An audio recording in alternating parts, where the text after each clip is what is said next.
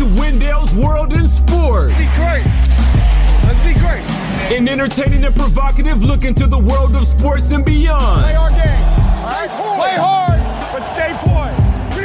Please feel free to go over to Apple iTunes and rate and review. Your feedback is welcome. Go rock this thing, huh? Love you, man. Go get it. And now, the host of the program from the Washington, D.C. metropolitan area, Wendell Wallace. And welcome to Wendell's World in Sports. I'm your host, Wendell Wallace. So glad that you could be with us. A lot of things to discuss and get down on today in the world of sports. Que pasa, mi amigos? Mi amo a Wendell Wallace. Wendell's World in Sports. So glad that you could be with us. Konnichiwa, namaste, shalom, wassalamu alaikum, my brothers and sisters. Wendell's World in Sports. So glad that you could be with us. Bonjour, bonsoir, monsieur. Mademoiselle, je m'appelle Wendell Wallace, Wendell's World of Sports. So glad that you could be with us. I hope everything is going great in your life, fam. I hope everything is going fantastic. I hope everything is going wonderfully. Please give my hellos. Please give my special dedications to your husband, to your wife, to your children, to your kids, to your other family members, to your boyfriend, to your girlfriend, to your partner.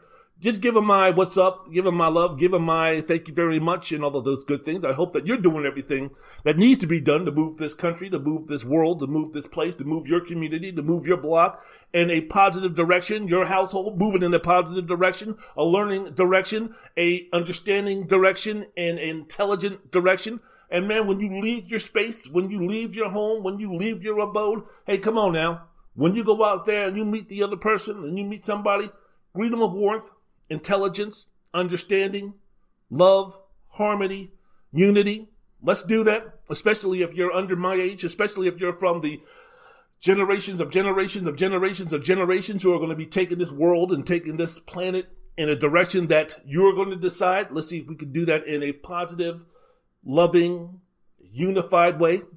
When I'm long gone, when you're long gone, when your mom's long gone, when your family members long gone, your kids, your grandkids, who's ever listening to this, whoever you're in charge of, come on, man, let's see what they can do to move this in the right direction. And it's our responsibility to make sure that the younger generation, the 16 and under, the 18 and under, those who are still learning, those who aren't even born yet in terms of moving this country, being responsible for moving this country, man, give them, teach them the lessons right now to uh, do it in a loving, peaceful, harmonious way, regardless of race, creed, color, political affiliation, religious background, whatever. Let's see if we can do that. Can we? You think we can do that, huh? You, you, you, you? Let's see if we can do that. All right, let's get this thing started, huh? Let's get this ball to moving. The Super Bowl, the Super Bowl, the Super Bowl here in the racist, selfish, un-United States of America. The game is over. The most important game, sporting event, maybe the most important, you know, impactful event is in the world of sports is now over outside of the World Cup is now over. The NFL season, at least on the field, is over. And the Tampa Tom Bay Buccaneers are the 2020 world champions. Kansas City, man, I'm sorry, man, but let me tell you something. Tampa Bay beat up, discombobulated, dismantled, discouraged, basically punked the Kansas City no longer Super Bowl champions 31 to 9. I don't know what to call them. What do, you, what do you think I should call Kansas City now that they're no longer? I was about to call them the defending champions if they would have uh, won it. I would have called them the two-time defending champions if they would have won it. But I'm not going to be calling them by their nickname because according to those in the Native American community, they find that offensive. So I am not going to be sitting here talking about how angry I get at those who don't listen and respect the grievances of my community when we say, you know, we really shouldn't go in that direction with that because, you know, the black community gets pissed off about that and is really offensive and is really uh, ignorant for people to say that. And then those across the track sit there and be, ah, oh, come on, give me a break. No big deal. What are you talking about? That, that, and the other. I can't, on one hand, sit there and shake my finger at you people and go, no, no, no, no, no. And then on the other hand, I do the same thing to someone from outside of my community. So, I don't know what the estimation is. I don't know what the percentage is, but I'm guessing that the majority of Native Americans find the nickname of the Kansas City football team, especially um, you know, those of the Native American community find that offensive. So guess what? I'm not going to be calling Kansas City the football team that nickname anymore. I can call them the used to be champions, the no longer Super Bowl champions. I can just call them the Kansas City football teams. But uh, I uh, I can't call them the uh, defending champions anymore because they lost 31 to 9. So the easy storylines of this game, hey man, Tom Brady, Tom Brady, Tom Brady, Tom Brady, Tom Brady. Won his fifth MVP, seventh Super Bowl championship, went 21 to 29 pedestrian, 201 yards pedestrian, three touchdowns and no interceptions. Very good. Game management, superb. Brady's performance, what do you think, man? I mean, more like, if you're going to go just on statistics alone, it was more like his first and his sixth championship. His first championship coming against the St. Louis Rams. Yes, I understand that he led the Patriots to the position to kick a field goal, the opportunity for Adam Vinatieri to kick a field goal to have New England win the football game. But as far as his, as his stats are concerned, and the pecking order in terms of his impact on New England winning their first Super Bowl championship, Tom Brady's first Super Bowl championship, Bill Belichick's first Super Bowl championship as a head coach.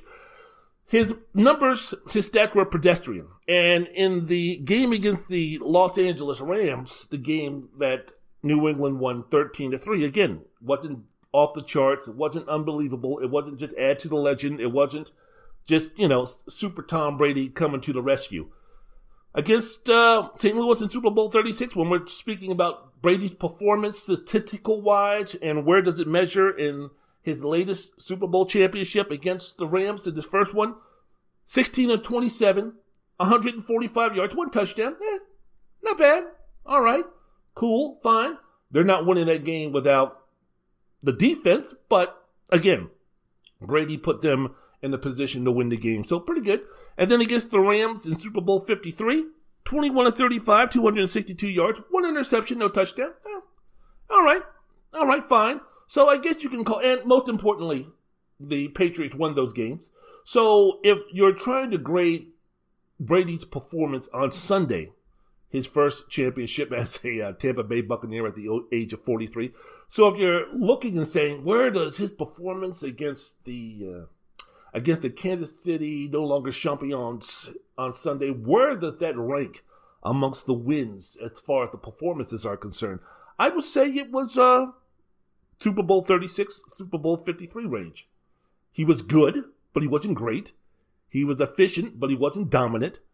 Wasn't as, you know, didn't have to do anything remarkable like he did in Super Bowl 41, where, you mentioned, as I mentioned, down 28 to 3 to Atlanta in the third quarter came back and won his fifth Super Bowl in overtime through 62 passes, completing 43 of them for 466 yards, two scores on the way to his MVP honors. He didn't need to do that. He didn't put up the statistical type of performance like he did in Super Bowl 39 against the Seattle Seahawks, 2014, Seattle losing 28-24, Malcolm Butler being the hero of the game. But in that game against the Legion of Boom, uh, you know, right on the cusp of being one of the great defenses in the last 15, 20 years. He passed for 328 yards and four touchdown. So it was it was good, it was solid, but again, he didn't have to be the way the defense played, the way Byron Leftwich was calling the game, the way that the defense was acting and and responding, the way that the offense uh, was humming on offense or offense was humming. Tom Brady didn't have to go ball to the wall.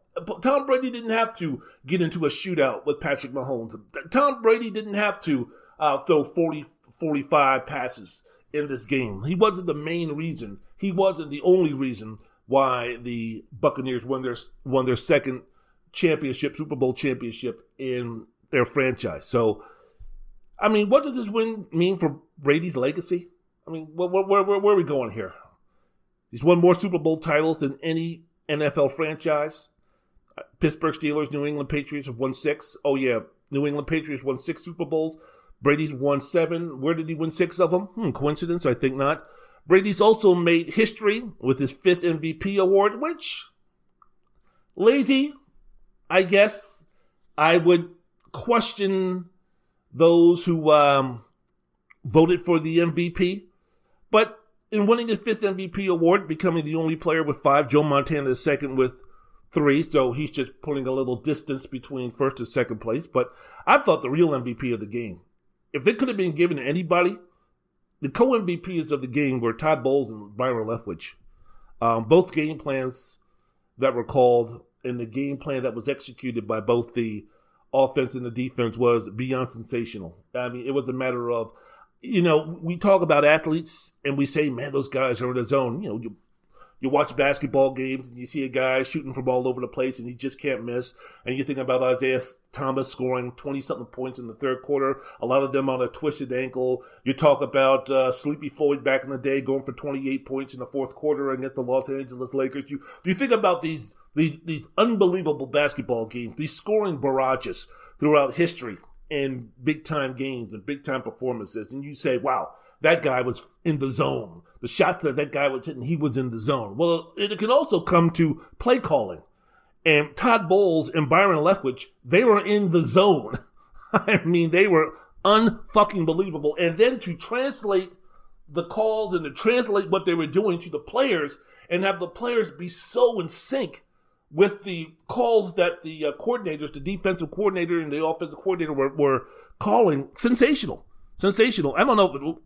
I, and that's why you say Brady, uh, this, that, the other. But someone along that defense for Tampa should have been the should have been the MVP. But then again, you take a look at it. I mean, what stood out? Who stood out? No one came up with three interceptions like Rod Martin Martin did with the Oakland Raiders when they played the uh, Philadelphia Eagles. Uh, you know, there wasn't a situation where the cornerback intercepted two passes like Larry Brown did for the Cowboys against the Pittsburgh Steelers. There wasn't one singular performance in terms of what could be standing out among anybody else on defense that uh, would have said, wow, that was unbelievable. And the fact that Brady threw three touchdown passes right there. Statistically, it just popped out that Brady was the MVP. Again, don't think he was, but I mean, I think he came within the top seven, I guess. So, speaking about Tampa Bay on offense, I said over and over and over again. Let me bring this back a little bit here on Wendell's World of Sports, the podcast with your host, Wendell Wallace. I, have said this all year. I said this even going into the season when Brady first became a Buccaneer. I said at the age that he's going to be at, there's going to be, there, there has been some decline. I mean, just like LeBron James, you could be, the, Tom Brady could still be around the LeBron James syndrome where everybody's sitting there talking about, oh my goodness, in the 17th, 18th year, LeBron is still the best player. He's, he hasn't aged. His game hasn't changed. No, his game has changed. LeBron has just gotten smarter as a basketball player. His skills have become more sharper because his physical attributes are not what it was when he was playing for Miami or when he was first starting out the second time in his stint with the Cleveland Cavaliers or when he first came into the league. At the age of 35, he's not going to have the same physical attributes that he had when he was 31 or 28 or 25. So he has to adjust by using his intelligence, his genius as a basketball player and, and honing his skills. Now he's got a three point shot that's unbelievable. Now he's got that spin move off the uh, drive. Mainly from his left to the right to uh, bank it in. He's gotten stronger. He's gotten bulkier. He's he's thickened up instead of uh, leaning out which allows him to score on contact and, and other type of things. He's become smarter. So LeBron has adjusted his game as his physical skills have diminished and his physical skills were so otherworldly that now that they're coming back down, he's still physically uh, dominant, just not as dominant as he was. Well, that's the same thing with Tom Brady. Tom Brady's not the same quarterback as he was when he was 38 years old, when he was 35 years old, when he was 32 years old, when he was 27 years old. He doesn't have the physical attributes that he does now that he has back then. But Tom Brady, because of his knowledge, Tom Brady, because of his dedication, Tom Brady, because of his work ethic, Tom Brady, because of his attention to detail, and Tom Brady, because of his experience as a quarterback being at the highest level for as long as he's been, has adjusted his game to say, you know what, I don't need to be the Tom Brady to have the physical skills that I once had in 2007 and 2011 and 2014 for me to still be a highly effective quarterback. And I said that when Brady came to the Buccaneers, because of the talent that was surrounding him, that for this first year, for this first year, this is the best you're going to see of Tom Brady. This is the best you're going to get of Tom Brady moving this way too early, of course, to be talking about who's going to be doing what and who's going to be winning how and who's going to be the favorites and who's going to be back in the Super Bowl next season. It's way too early to be thinking about that. Damn, the season just ended less than uh, 146 hours ago. And to top it off, we don't even know what's going to be happening with this virus and the vaccine and everything else. So it's way too early to be plotting and discussing, at least for me as a podcaster, teams that are going to be, you know, in this position about 354 days later. If we're even still around, if I'm still around, if you're still around, if this planet is still around at that time. So, but I did say that Brady coming to the Buccaneers was going to be, you, you, get him now, you do everything that you can now because this is not going to be a situation where Tom Brady at 45, 46, 47 years old is still going to be that guy that he was, that he was 43. Obviously, Father Time is eventually going to get you. But being all that said, because of those things, Tom Brady is going to have to rely on a balanced offense to win football games. The Tom Brady that was allowed to take chicken shit and turn it into chicken salad at the skill positions. No offense to Julian Edelman and Danny Amendola and those other guys, but the ability for Tom Brady to put an offense on his back and lead them to a championship, that's no longer happening. Despite him winning the MVP in the Super Bowl, despite the Tampa Bay Buccaneers with him as a quarterback winning the Super Bowl, that's still not going to be the case. You still cannot rely, you still cannot put the same responsibilities today on Tom Brady as you do with Aaron Rodgers, as you do with Russell Wilson, as you do with Deshaun Watson, as you do with Patrick Mahomes, as you do with uh, Kyler Murray, as you do with Josh Allen. It's just not going to happen. For Tampa Bay on offense to be at a point where they were on Sunday holding the Vince Lombardi trophy, you have to have some type of balance. And it was clear in the games that the Buccaneers lost this season and the games that they won. But one of the things that stood out more than other others in terms of offensive efficiency is concerned is the balance. The times when they lost, it skewed way too much into Tom Brady throwing the ball all over the yard. And the times that they won, it was clear that when the run pass ratio was closer to 50 50, or when the pass run ratio was closer to 50 50, or 52 48, or 53 47, that that's when the Buccaneers were at their best as an offense. So against Kansas City in the Super Bowl, Tampa Bay ran the ball 33 times for 145 yards. They threw the ball 29 times for 195 yards balance, balance. And as many experts who were following the Buccaneers all season uh, pointed out, that as the season went along, Leftwich and Bruce Arians and Tom Brady, they all came to the understanding in terms of how much of the Tampa Bay philosophy are we going to have Tom Brady execute, and how much of the New England offense, which Brady is, you know, 20 years. I mean, come on.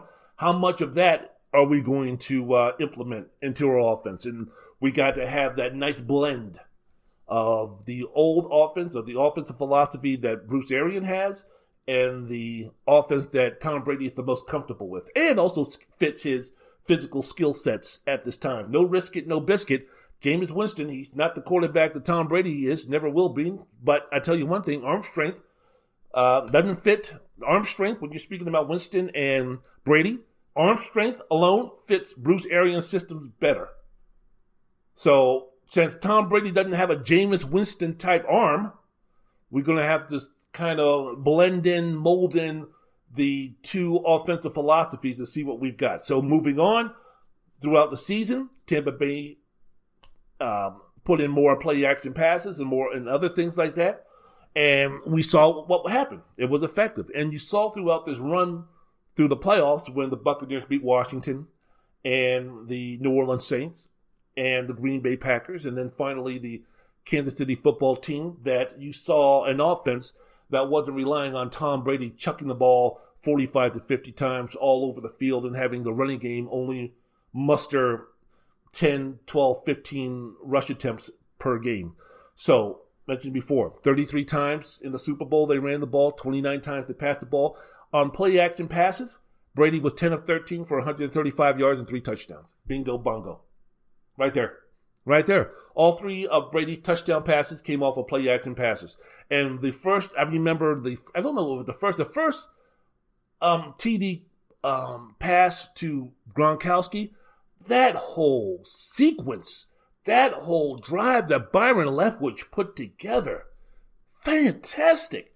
And it set them up so beautifully because they were running the ball so beautifully.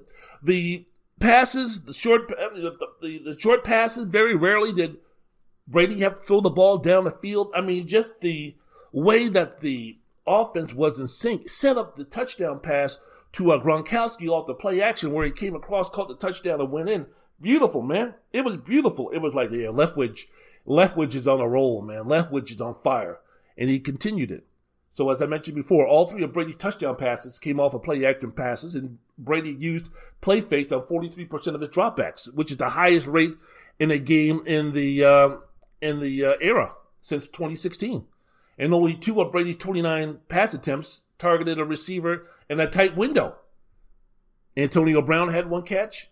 Rob Gronkowski had one catch. And if you take a look at it, the most feared receivers of the game, Mike Evans and Chris Godwin, and the receivers for Tampa Bay as a whole, Evans, Godwin, Antonio Brown, and Tyler Johnson, they caught a combined eight passes for 63 yards. And if you take out Antonio Brown, five catches for a pedestrian 22 yards, what are we talking about here? We're talking about what? Uh, three catches for 41 yards? That's, uh, that just shows you, again, the type of control that the Tampa Bay Buccaneers had in this game. Wendell's World in Sports, the podcast. I'm your host, Wendell Wallace. So glad that you could be with us. The mismatch on the offensive line, I, I'll, I'll go ahead and say it. I don't care. You, y'all can laugh at me and, and, and, and joke on me and joke me, clown me. I don't care. I said that the uh, Kansas City defending champions were going to win the game. I thought that the offensive firepower was too much for Tampa Bay to handle, and I thought that Kansas City can score in many different ways. They can get on you deep, they can get on you short. Uh, the running game throughout the playoffs, I thought Kansas City it was adequate enough to hold the rushing defenders at bay long enough for Mahomes to take his shots. And I thought anybody with Patrick Mahomes uh, you know, I thought they, I mean, when you have a guy who's won, I don't know, like, you know, 25 of their last 26 games in which he started, tell me a reason why they're only going to score nine points and not score a touchdown. But one thing I didn't take into account, should have, I mentioned it, but I was like, yeah, you know, that might be a problem. But again, with Patrick Mahomes and the offense and this, that, and the other, eh, you know, the skill, um, uh, Tyreek Hill and this, that, and the other, yeah, you know, whatever. I didn't give enough respect to the offensive woes on the offensive line for Kansas City. Was not taken into enough consideration to say, hey man, this could be this could be big. This could be huge. Tampa Bay absolutely, positively, undeniably destroyed Kansas City along the offensive line. Destroyed them. I can't think of another another Super Bowl. Can you? Can you? How about you? I can't think of any other Super Bowl where I saw a quarterback run for his life as much as Patrick Mahomes. And I watched the 2001 Baltimore Ravens. I watched the 85 Bears. I watched the Lawrence, uh, Lawrence, um, uh, Lawrence Taylor New York Giants. I've watched a whole lot of really good defensive football throughout my time watching the game of football and the Super Bowl. I, have never seen, I've, and I've seen some beatdowns. We've all seen some beatdowns. The performance that Seattle put on Denver, Peyton Manning, in the Super Bowl in, in New York City. I mean, there's been some pretty dominant defensive uh, uh, performances in Super Bowls. I, I have never seen four defensive linemen dismantle, emasculate, pound, destroy, whatever you, you want to call it, another offensive line. Patrick Mahomes, you know, it's, it's silly. And I know people are going to roll their eyes and it's going to be, we're going, going, going real bullshit on the hyperbole, aren't we today, Wendell? But no, man, I, I feel this. I really believe this. Patrick Mahomes might have played his most impressive game of his life despite not beside, beside, despite not scoring a touchdown and losing. Yes, that sounds idiotic. Yes, that sounds stupid, uh, un- unbelievably stupid.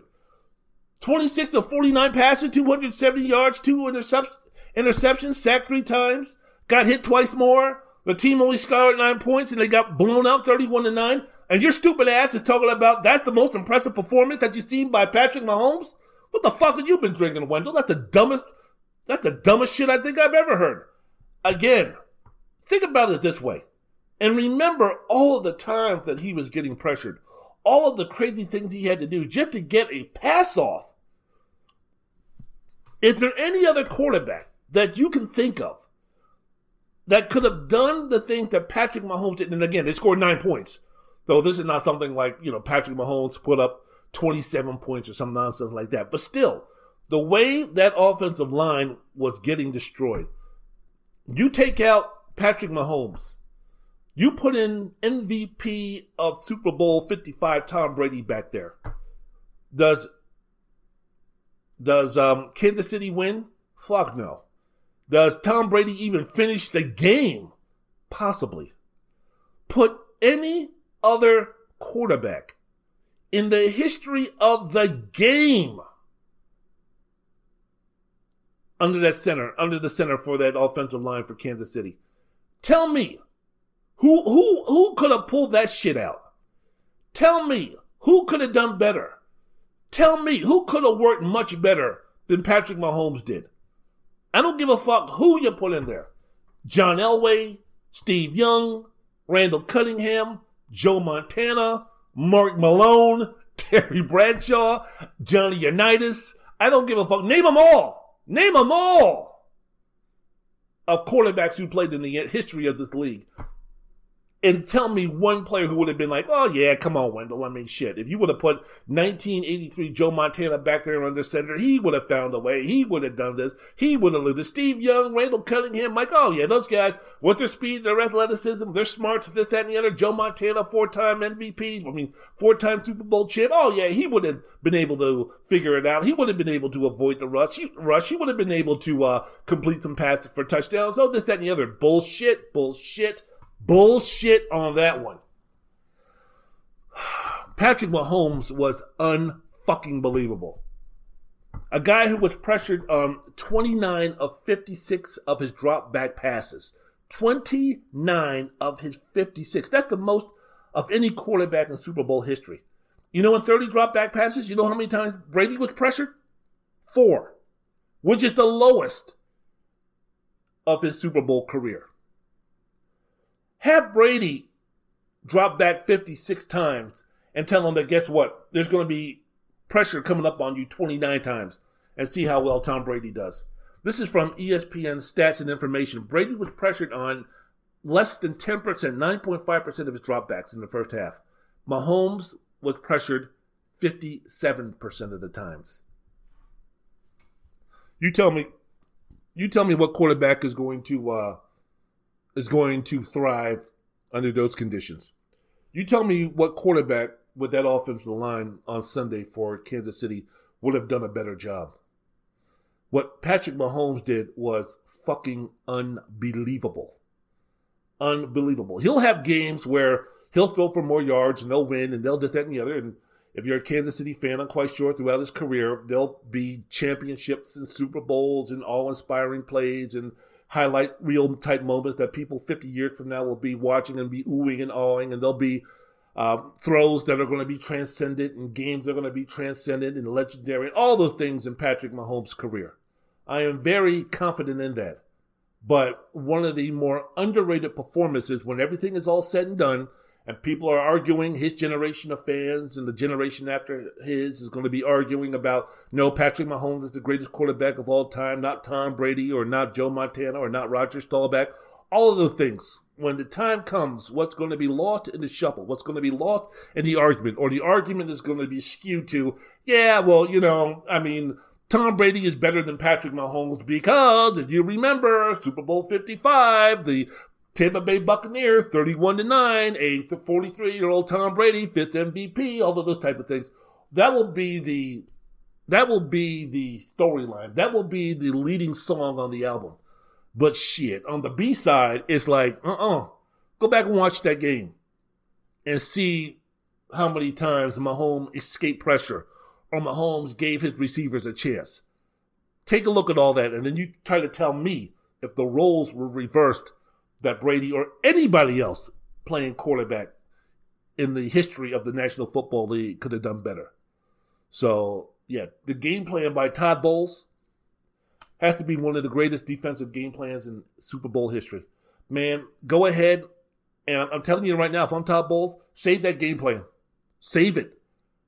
If you don't need the money, you know, leave it for your children or leave it for your grandkids because I'm quite sure, hopefully, that the Hall of Fame should be coming for that for that game plan. Bill Belichick's uh, um, game plan is in the Hall of Fame. The game plan that Bill Belichick had that the defense had as the defensive coordinator against the Buffalo Bills when the Giants won. Jeff Hostetler starting at quarterback. I forgot Whitney Houston sang the national anthem, Gulf War, early '90s. I, I, I forgot exactly which one, but um, I can't think of a scheme, game plan, whatever, other than that one that can rival what Todd Bowles put down on Sunday. So hey, man, save that game plan, save that sheet, save that information because maybe not now, but one of your heirs is going to be talking about, oh yeah, you want to put this in the Hall of Fame? What's your price? What is your price? Because that's going to be a valuable commodity, hopefully in the next years or decades coming in the future. So you take a look at the uh, pressure, and you take a look at this pressure as you're listening to Wendell's World of Sports, the podcast. I'm your host, Wendell Wallace. Hello. That the um, you take a look at Mahomes and the pressure. This is according to Next Gen Stats. Mahomes ran for a total of 497 yards before his passes sacks were uh, in, in the Super Bowl. The man ran for almost five hundred yards. Good lord. Here, here's a here's a spoiler alert. That's the most pre-thrown, pre-snap, uh, three uh, pre-sack uh, yards run by a quarterback in any game this season. Yeah, no shit. Kansas City used five-man protection on 92% of its dropbacks, 48 of 52 times, and they still couldn't keep JPP and Ndamukong Suh and uh, Shaquill Griffin off, uh, Shaquille Barrett off his ass. Unbelievable, unbelievable. The Buccaneers forced ten tight throw, uh, tight window throws. Tied for Patrick Mahomes most in the game over his four year career. And all, and all those ten tight window throws, he was one of ten for five yards and two interceptions. Lavonte David, who, you know what? Fuck it. He should have won the MVP. Lavonte David, James Dean, Jamel, excuse me, Jamel Dean, Mike Edwards, uh, they all forced multiple tight window targets and throws from Mahomes.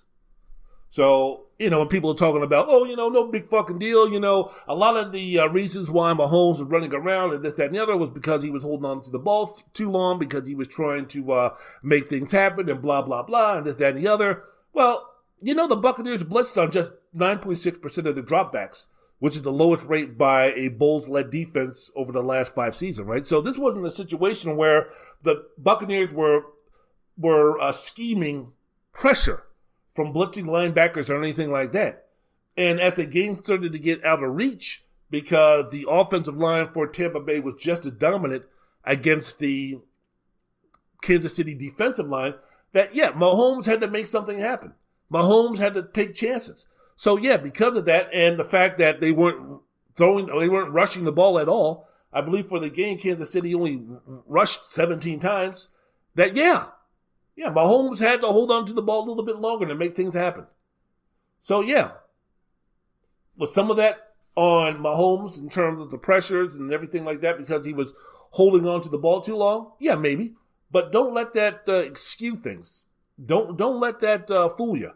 The offensive line for Kansas City in that game was terrible. And the defense for the Tampa Bay Buccaneers and the play calling by Todd Bowles and the game plan by defensive defensive coordinator Todd Bowles off the charts fantastic.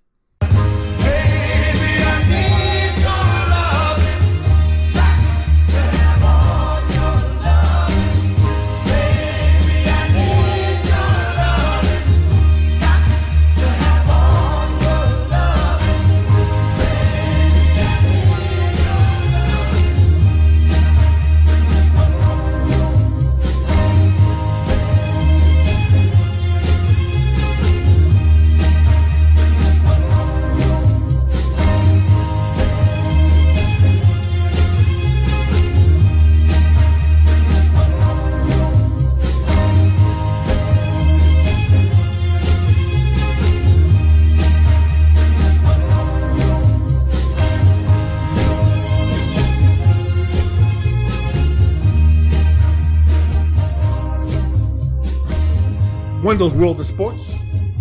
I'm your host, Wendell Wallace. So glad that you could be with us. A lot of things going down today in the world of sports. Ah, yeah. Ah, yeah. I'm ready, man. I am ready. You know, here's a little tip for you, for those who enjoy enjoy music as much as I do. You know, they say that uh, singing, you know, does a lot to you know increase your mood or to better your mood and to do all these things, and make the body better, and all those type of things. So I'm telling you, before I do my podcast, I always for about 15 minutes I just sing. That's all I do. I just I just sit there and I sing. Play a little Otis Redding, play some Four Tops, play a little Anita Baker, play a little Aretha Franklin, whatever I can get my hands on them, depending upon what type of mood I'm in. Sometimes I'll put on a little uh, Eric B. and Rakim, a little bit of uh, KRS-One, you know, just just anything to get myself going. And it's true, at least for me. I don't, I don't know, I don't, you know, but for me, it's true. I just get in there and I just rap and I just sing and I just do whatever, do a little freestyle, and I'm rip roaring ready to go, man. And one thing I tell you, man, I've been blessed. I've been blessed. So much in my life is unbelievable. You know what I'm saying? I'm 51 years old. I'm relatively healthy. I got my sight. I'm able to walk. I'm able to breathe. I'm able to talk. I'm able to think. I'm able to do what I want to do. I mean, even though I'm a fat ass, there's no physical limitations of what I can't do. I have the physical ability to get into shape. So I thank God for that. You know, I've been blessed with two wonderful parents. I'm extremely good looking, wonderful friends, living, you know, just, I've just too, so many blessings to count that, you know, to ask for any more would be incredibly greedy. You know what I'm saying? But boy, if I get an opportunity to uh, go to heaven, if one exists. I believe it does. But when I uh, get up to heaven, and if I can make an appointment to see the Almighty Creator, I would first of all thank Him so much for the blessings and the gifts that He gave me throughout my existence in this form. But I would just be like, man, you know what? Don't take away my parents. Don't take away my goddaughter. Don't take away my friends and my family and all that type of stuff you know, maybe you could instead of having me be six four, you know, maybe being five eleven, you know, maybe if instead of having like movie star, unbelievably sex symbol type good looks, that I could just be average looking. I think my mom and dad for those these looks.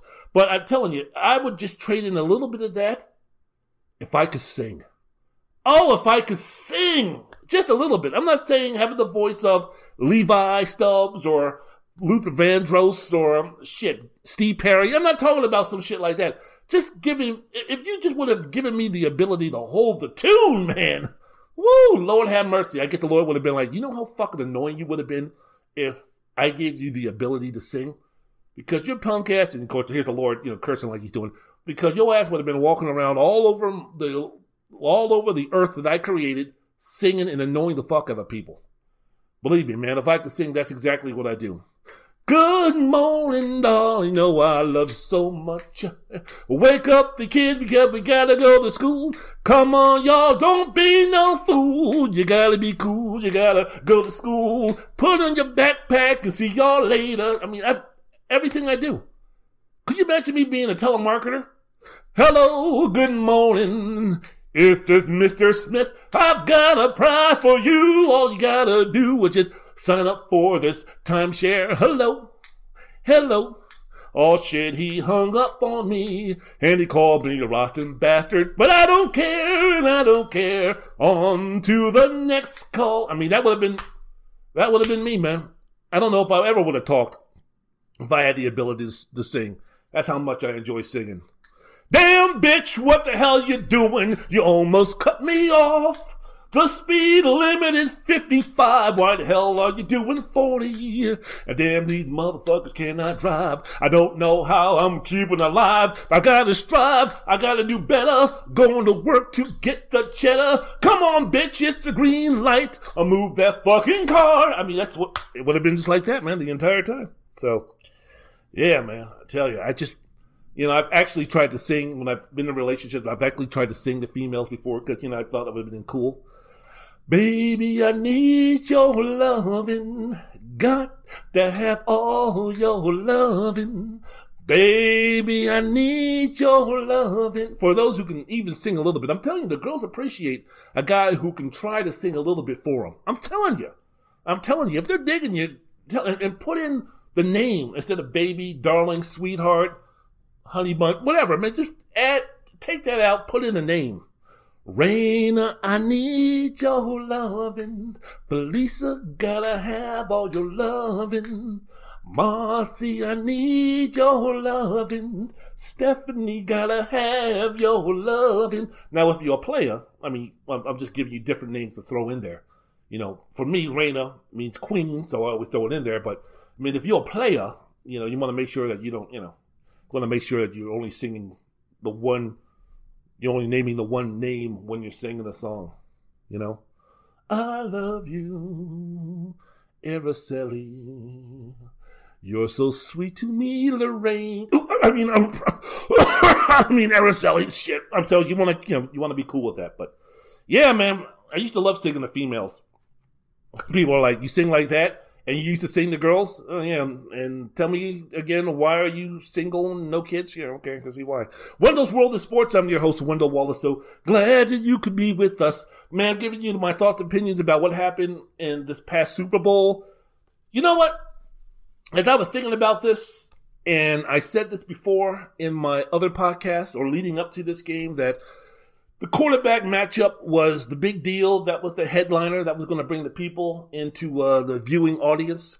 That if you take a look at the matchups, quarterback, this could be an epic type of battle. This was almost like LeBron going up against MJ. We spoke about, you know, some of the great quarterback matchups in Super Bowl history. Roger Staubach versus Terry Bradshaw and Russell Wilson and Tom Brady and Peyton Manning versus Russell Wilson. And, you know, all of these great, great quarterbacks. Ben Roethlisberger versus Aaron Rodgers, John Elway versus Brett Favre. And I thought that this matchup, even though at 43 years old and not having the same responsibilities and impact on the game that he did once when he was in his prime with the New England Patriots, I thought that the Brady Mahomes matchup was going to live up to the hype. Well, it didn't, thanks in part to the Kansas City offensive line and the defense of the Tampa Bay Buccaneers front four and the poorest uh, play by the defensive line with Kansas City, which allowed the offensive line of Tampa Bay to smack them around, beat them around, establish the running game, and not put too much pressure or responsibility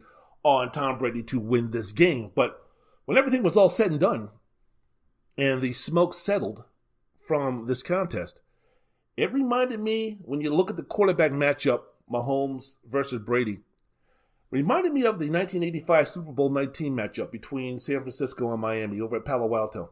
Remember 1985? Wonderful year back then. Just a young lad, 10th grade. Had a big crush on Lisa Bonet, Denise of the Huxtables. Uh, yeah, Joe Montana versus Dan Marino. Tom Brady was playing the role of Joe Montana and playing the role of Dan Marino in the remix of this outcome was Patrick Mahomes. Because if you, if you remember coming into that game, if you're of a younger generation, let me school you, let me educate you. Montana at that time was considered the best QB in the game, like Brady. You know, he established himself as one of the greatest to ever play the game. Now, Montana would go to an even another level um, in the next coming years where he won back to back and his destruction. First is uh, pass to John Taylor with about 30 something seconds left against the Cincinnati Bengals, which allowed the 49ers to win their third championship. And then the ultimate destruction of Denver in the next Super Bowl. I think it was 55 to 10, where in that game, Joe Montana was otherworldly in that. But, um, you know, in this situation, Joe Montana coming into uh, 19, the game in 1985, that he was already, you know, considered a great, great, one of the greatest uh, quarterbacks who had ever played the game, just like Tom Brady. Patrick Mahomes, on the other hand, uh, once again, playing the role of Dan Marino in this remake, Dan Marino at the time, just like Mahomes, was considered the second coming of Jesus Christ playing center for um, for the Miami Dolphins. I mean, that season, Marino set record for most completions in the season, became the first quarterback to throw for 5,000 yards. He reached a total of 5,084 uh, yards. He set the record for most games throwing for at least 300 passing yards and the most games with 400 yards. This is a time, remember, when you know, the passing numbers, if we want to put it into what Marino did, if you want to put it into 2020 type of numbers, it would be like a quarterback right now throwing for 6,500 yards, throwing for at least 500 yards six times and 500 yards three times and 400 yards eight times. You know, some nonsense like that. If you want to go ahead and calibrate what the numbers that Dan Marino put up in 1984, what they were really, what they would be like in the year 2020. So Dan Marino was supposed to be this guy. No one has thrown the ball like him. No one has seen a quarterback like him. No one has been as prolific as this guy. And Dan Marino basically was supposed to uh, dominate the world of football for the next 10 years. And this was supposed to be the start with him going up against the then two, no, I think, uh, yeah, the, the 49ers had won only uh, one Super Bowl coming into that game. They beat uh, Cincinnati. Bill Walsh was still the coach, blah, blah. blah. But uh, so coming into this game, um, you know, Marino was supposed to be the guy that was going to, you know, take his rightful place among the mountaintop of the greatest of uh, the quarterbacks of that time. And that was supposed to start his journey toward, you know, being the greatest quarterback of all time. It was just a matter of, you know, usurping the present king of the quarterbacks, Joe Montana. Well, San Francisco won that game 38 to 16. Marino, because he had no running game, hmm, interesting. Marino was 29 of 50 for 318 yards, one touchdown, two interceptions. Montana, on the other hand, 24 of 35, an efficient 331 and three touchdowns. So similar to the game on Sunday, balance was the key in that game also. When you speak about Miami throwing the ball 50 times and running it only eight times, which was not, which was shocking the way that Shula had just 180 his offensive philosophy because when he had the powerhouse team with the Miami Dolphins in the 1970s with Jim Kiick and Mercury Morris and Larry Csonka and Bob Griese at quarterback, this was a guy who would run the ball 50 times and pass it only eight times, even though he had Paul War- Warfield on the team. But when that team got old and went away and he got this guy out of Pittsburgh named Dan Marino who was slinging the ball all over the place. And like I mentioned before, it looked like somebody who the world of football had never seen before. And I think coming into, you know, Dan Marino being in the NFL, I don't think there was a quarterback like Dan Marino uh, before uh, he set foot on the NFL field. So Don Shula was like, fuck running the running the ball, fuck that. Give me the Mark Duper and then and uh, you know, the Marx brothers and those guys, and let me just wing it, wing it, wing it. Well, as I mentioned before, regular season, Marino, unbelievable, great. Supposed to uh, change the game. No one had ever seen anything like that. Got to the Super Bowl against a team in San Francisco, which had an awesome defense and a quarterback who was uh, accustomed to winning, who was a champion, who was already a Hall of Famer and an all-time great. Well, we see what happened. The coronation for Dan Marino becoming the new face and the new all everything of the NFL went by the wayside. Miami threw the ball 50 times, ran it only eight. San Francisco threw the ball 35 times and ran it 40 times. So, guess what? Miami has not been to a back had not been back to the Super Bowl since then. That was the last time they went to the Super Bowl. And while everybody was sitting there talking about, yeah, you know, Marino lost 38-16, but you know, like I mentioned before, the way this guy plays quarterback, there'll be plenty of opportunities for Dan Marino to get back and win a Super Bowl. He never got back there. Made the AFC Championship a couple of times, lost to the Buffalo Bills in the championship game a couple of times, I think. But uh, other than that, never came close. And that man played in the NFL for 17 years. Is that going to happen to Patrick Mahomes? As much as Mahomes getting back to Super Bowls multiple times seems like a sure thing, nothing in the NFL is a sure thing. And you know what? I would have said that even if they would have won the game, man. You, you never know. Now, if we take a look at the team, we take a look at the organization, we take a look at the players, we take a look at the talent level, we take a look at their age, we look take a look at all those things, I would bet that the Kansas City no longer champions have a chance to get back there, but nothing is nothing is a given. I mean, this ain't the NBA where, you know, at game one a couple of years ago, you could probably predict that the Golden State Warriors were going to be in the NBA Finals that the Cleveland Cavaliers in the Eastern Conference with LeBron Key, uh, Kyrie Irving and Kevin Love were going to be in the NBA Finals. That in the 80s, for the most part, you knew that the Boston Celtics and the Los Angeles Lakers were going to be meeting in the NBA Championship. Like during the Jordan years, you could predict that the Chicago Bulls were going to be in the NBA Championship. Works in the NBA like that. A lot of time works in baseball like that, even though there's been a little bit more parity in that situation. But the NFL is the most unpredictable when it comes to yeah, this team is going to be back. This team is going to do this, that, and the other. Even though again, I would still put my money if I did have to do such a thing. Put my money on the Kansas City Champions coming back and uh, being in that this position again. So, come on, man, you're a Kansas City fan. What are y'all going after this? What's going to be happening after this? Now, Mahomes had surgery on uh, Wednesday for the turf toe injury that bothered him late in the season and throughout the NFL playoffs. So Mahomes is expected to miss most of uh, offseason work with the team, but they said that he's fully good to go by training camp. This is according to a source. So, what was what? What are we going here? What are we doing here with Patrick Mahomes? You knew you knew what was coming because I've already read some. Well, this is going to count against his legacy. Well, you know, all of a sudden now there's a, there's a chink in the armor. All of a sudden now. Now all of a sudden people are starting to look a little cross-eyed. Now all of a sudden their tone, their bass, and their voice is starting to become a little bit more negative when it comes to Patrick Mahomes. Well, well, Emperor has no clothes. Well, well, I mean that type of talk. What are we doing here? Are we doing the classic build them up so we can tear them down type of thing? This game was supposed to be for Kansas City and Patrick Mahomes. This was supposed to be the coronation for Mahomes as he advanced his journey towards the state of greatest of all timesville. That's where he was going.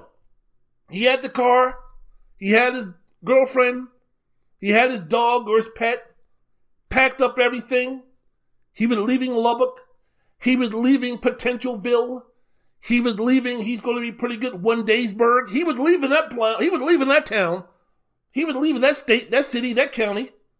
He was going to the greatest of all timesville, where he would be the mayor and governor of Mahomestown, baby. You know, that great state of greatest of all timesville. You know, the other major cities in that, in that region, in that greatest of all timesville state. You know, you know I'm talking about. United, Johnny United States of America, Joe Montana's Peytonville with Brad Paisley as being the mayor. Nationwide is on your side. Tom Brady'sburg. I mean, that's where Patrick Mahomes was going to be going, man. The greatest of all timesville. He was going to be going to Club GOAT. Club G-O-A-T. And when he walked into the place with the girls screaming and the bodyguards not having to pat him down, that he was going to be going to the VIP section, baby. He was going to be walking into the club, give a what's up to a Jim Kelly. What how's it going to Warren Moon? You know, give a little dap to Randall. You know, give a nice little, you know, bro hug to uh, John Elway. Excuse me, Mr. Mahomes. Yes, your seat at the table in the VIP VIP section is ready. Mr. Unitas, Mr. Montana, Mr. Mr. Manning, Mr. Brees, Mr. Uh, Brady are waiting for you. Thanks, boss. Here we go. See, see you fellas later. Jim, take it easy. I'll be back down a little bit later. Hold my drink, bitch. You know, and he was supposed to go up there, and he was supposed to be seated at that table, right? And Johnny and Sammy Baugh and those fellas were supposed to be like, welcome to the club, young man. We got the seat right out for you. We got the seat right here. Come on down. Come on down. Shit.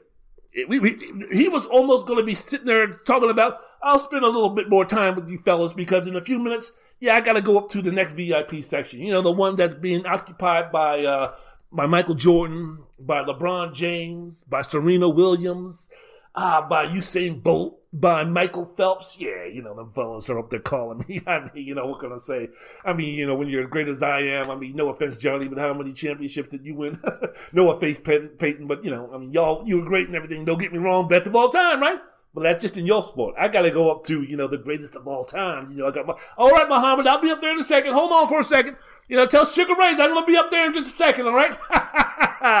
all right, fellas. So are we done here? Cool, cool, cool. Come on, Tommy and you. Let's head on up. Let's head on up, baby. We got reservations and it's a quarter past eight. So, you know, that's where this is all this hyperbole non bullshit of what I'm spewing here. That's where Mahomes is supposed to be going. That's the rarefied air that Patrick Mahomes was supposed to be going toward. after he won the Super Bowl, beating Tom Brady, winning his second consecutive Super Bowl. Didn't happen. And despite my argument that what Patrick Mahomes did on Sunday was one of the most impressive things that I think I've seen him done, him do, done do.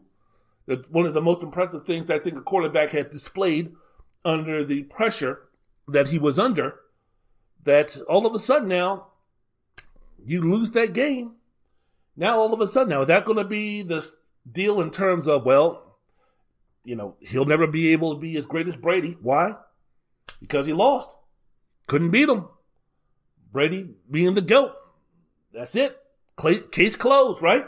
Doesn't matter. Mahomes could come back and win 14 more championships in a row. Doesn't matter. You're talking about the greatest of all time. He couldn't beat him when he needed to. So, how will this damage or tarnish the legacy of Patrick Mahomes? That's what I want to ask you about. Because, you know, it takes him out of the company right now Terry Bradshaw, Joe Montana, and Troy Aikman. What company am I talking about? Those are the QBs who were undefeated in more than two Super Bowls. Brady and Montana were 4 0. Brady with Pittsburgh, Montana with San Francisco. Troy Aikman with 3 0. Member of the Dallas Cowboys, where he won three Super Bowls in four years. In fact, the other only other quarterbacks to uh, be undefeated with multiple Super Bowl uh, appearances are Bart Starr, won the first two Super Bowls. Jim Plunkett, not in the Hall of Fame, but he won with Oakland, and then he won when he was with the uh, L.A. Raiders. And Eli Manning, who is 2 0 in Super Bowls. And who did he beat? Eli beat both times? Tom Brady. Interesting. So, I mean, you take a look at other all time great quarterbacks with multiple Super Bowl appearances. John Elway was 2 and 3, Jim Kelly 0 and 4, Fran the Man Tarkenton was 0 and 3, Roger the Great Staubach was 2 and 3, Bob Griese, Hall of Famer, was 2 and 1. These guys are all in the Hall of Fame. So, you know, somewhere Mahomes right now despite being 25 years old, is one in one. So he hasn't gotten to that point yet.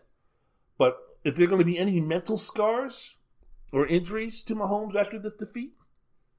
This, I mean, after the game, he was pretty magnanimous. He was pretty in terms, sounded pretty good in terms of, uh, you know, he wasn't pouting or he wasn't moping or he wasn't being short or curt or being a sore loser or anything like that what he said after the game was he said that, uh, quote, obviously, it hurts right now. It hurts a lot.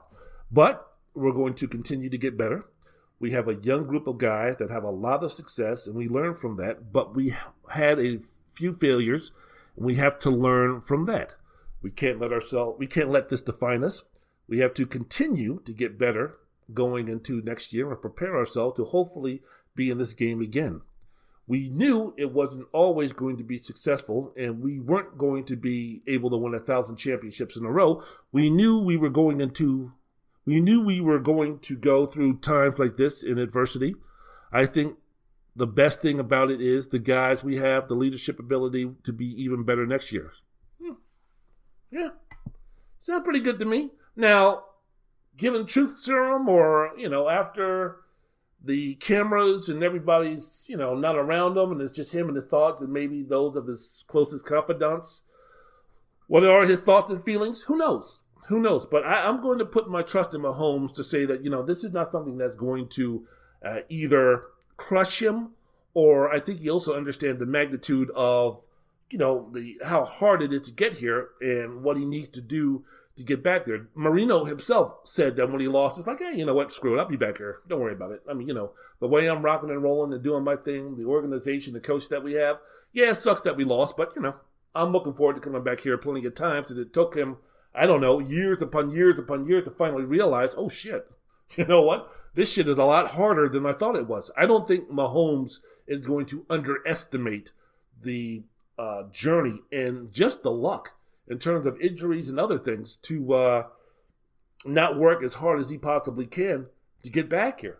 The Kansas City team next year is going to be a lot different than it was this season, just like it was when they won the Super Bowl over San Francisco in 2019. And if you remember that game, Kansas City was uh, was behind a good portion of that game, and it taken it took an overthrow by Jimmy Garoppolo to maybe have the conversation where we're sitting up here talking about, wait a minute now, Patrick Mahomes is 0 2. How great is this guy supposed to be again?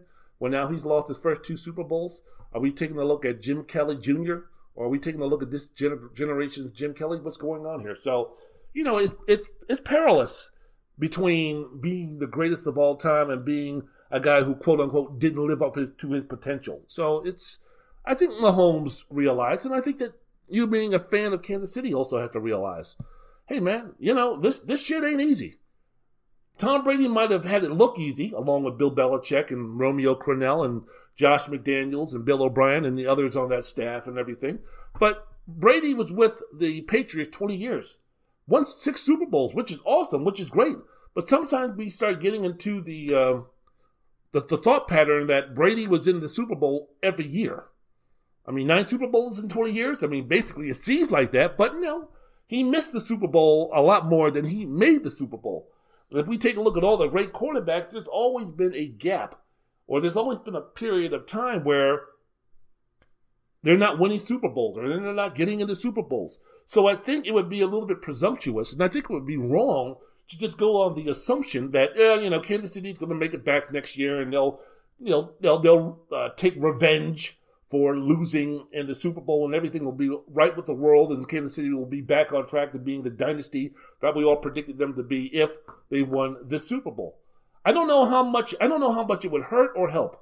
It's either going to go two ways with this. When New England blew the opportunity to be the greatest football team for one season when they lost to the Giants and go 19 and 0, it didn't crush them.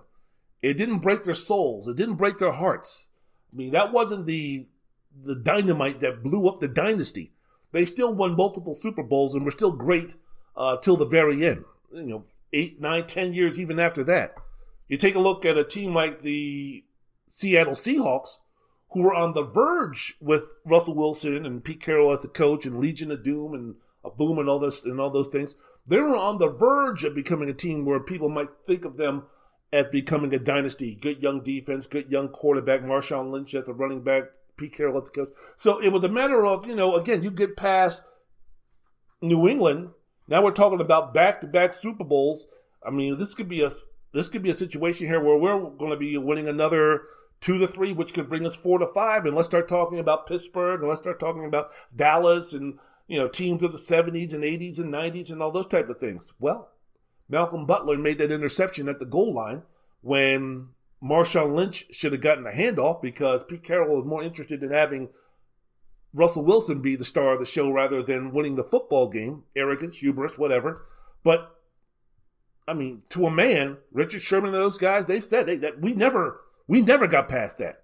We never recovered from that. That was the end of any type of great success that we all envisioned when Malcolm Butler intercepted that pass. You take a look at the catastrophe, you take a look at the damage, the wreckage of what the Atlanta Falcons were when they blew a 28 to 3 lead in the uh, third quarter.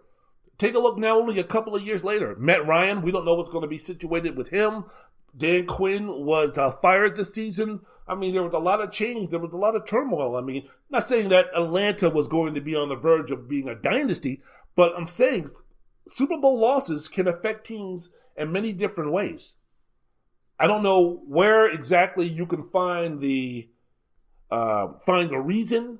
I don't know exactly where you can go to determine whether this team has the mental toughness or the fortuitousness or whatever to get back on that horse and ride it again. Does it come from the ownership? Does it come from the coach? Does it come from the quarterback? How much of those combinations, how much of those people that I just mentioned play into that role? How much is it the coach or the quarterback or the ownership or the GM or the community. I don't, who knows?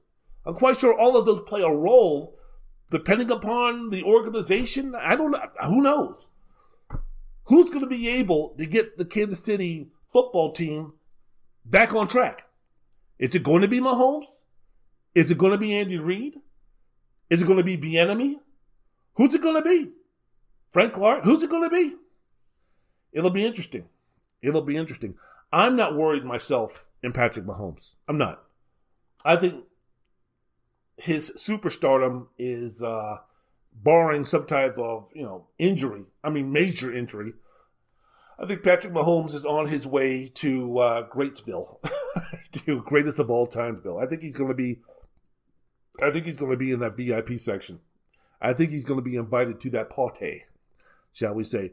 But let's put it this way: the man is what 25 years old, right? 25 years old. He's already won a Super Bowl. He's been to two Super Bowls, three conference championships. He's won an MVP trophy. He's made the All uh, Pro NFL team two of the three years as a starter. I don't see any evidence at all where he's going to be falling off a cliff. And all the way, and by the way, he's been doing this against the best QBs in the league, Hall of Fame quarterbacks, some of the greatest quarterbacks who's ever played while they're still in their prime. Aaron Rodgers is going to go down as a generational great. Drew Brees is going to go down as a generational great. Brady's going to go down as arguably the greatest of all time. Then you still have Russell Wilson. Ben Roethlisberger is going to be a Hall of Famer. We're speaking about guys playing at this higher level who are still playing at, you know, Brady's not a shell of himself. Brees, near the end, because of cracked ribs, might have been, but he was still one of the best quarterbacks out there, even at the advanced age of 30, 39, 40, 41. Aaron Rodgers just won an MVP this season at 37. Russell Wilson is elevating himself continually. I don't know if he's going to be with Seattle still doing it, but we'll see. Roethlisberger, despite the fact that, you know, his best days as far as physically is behind him, missed all of last season because of injury. And this season you saw the limitations on what he can do, but still a guy who was a, a potent quarterback for the uh, Steelers. So Mahomes is doing this all in an era where you can say that this wasn't a down uh, down period of time for quarterbacks in the NFL. So I have no I have no concern, and you should neither, about Mahomes falling off a cliff in terms of, oh my goodness, well, is he the second coming of Dan Marino? Uh, have we seen the best of Patrick Mahomes with Kansas City in terms of the success? Was the Super Bowl loss to New to uh, New England, Tom Brady, to uh, Tampa Bay? Was that the start of a four or five or six year stretch where Kansas City does not make it back to the Super Bowl, does not win a Super Bowl? And if that happens, what's the narrative written about Patrick Mahomes moving forward? Look, if he's never played another game, if, if Patrick Mahomes never plays another game because of choice, not by tragedy, not by death, but by choice, if he just says, you know what, I'm to go, um, I'm going to do a Jim Brown route and just say, see you later, alligator, I'm done. You know, he's still going to be a Hall of Famer. If Patrick Mahomes quits today, the man is still, four years into the league, still a first team ballot Hall of Famer. Only Jim Brown, Dan Marino, and Gale Sayers could make that distinction in their professional football careers. If Dan Marino would have quit four years into his you know NFL playing career, he still would have been a Hall of Famer. Gale Sayers, his career was cut short because of injuries. Played only 68 games, no doubt about it. No brainer, Hall of Famer. If Jim Brown, instead of seven or nine, I think he played nine years. So if Jim Brown, after five years, decided to hang him up instead of nine, Jim Brown would still would, would have been in the Hall of Fame. The impact that these guys had so soon, so quickly into their NFL careers were so incredible, were so strong that it was already set that those guys were going to go to Canton. Now, let's see where are we going to put these guys as far as legacies are concerned. Same thing with Patrick Mahomes. Mahomes quits today, Hall of Famer. So the baseline mark for his greatness has already been already been set. 25 year four in his NFL career. Let's see what he's going to do, be able to do to build on that. That mother, that guy is still the only guy with that distinction. Deshaun Watson is still working on a playing career that's going to put him in the Hall of Fame. Same thing with Josh Allen. Same thing with others. Mahomes has already gotten there.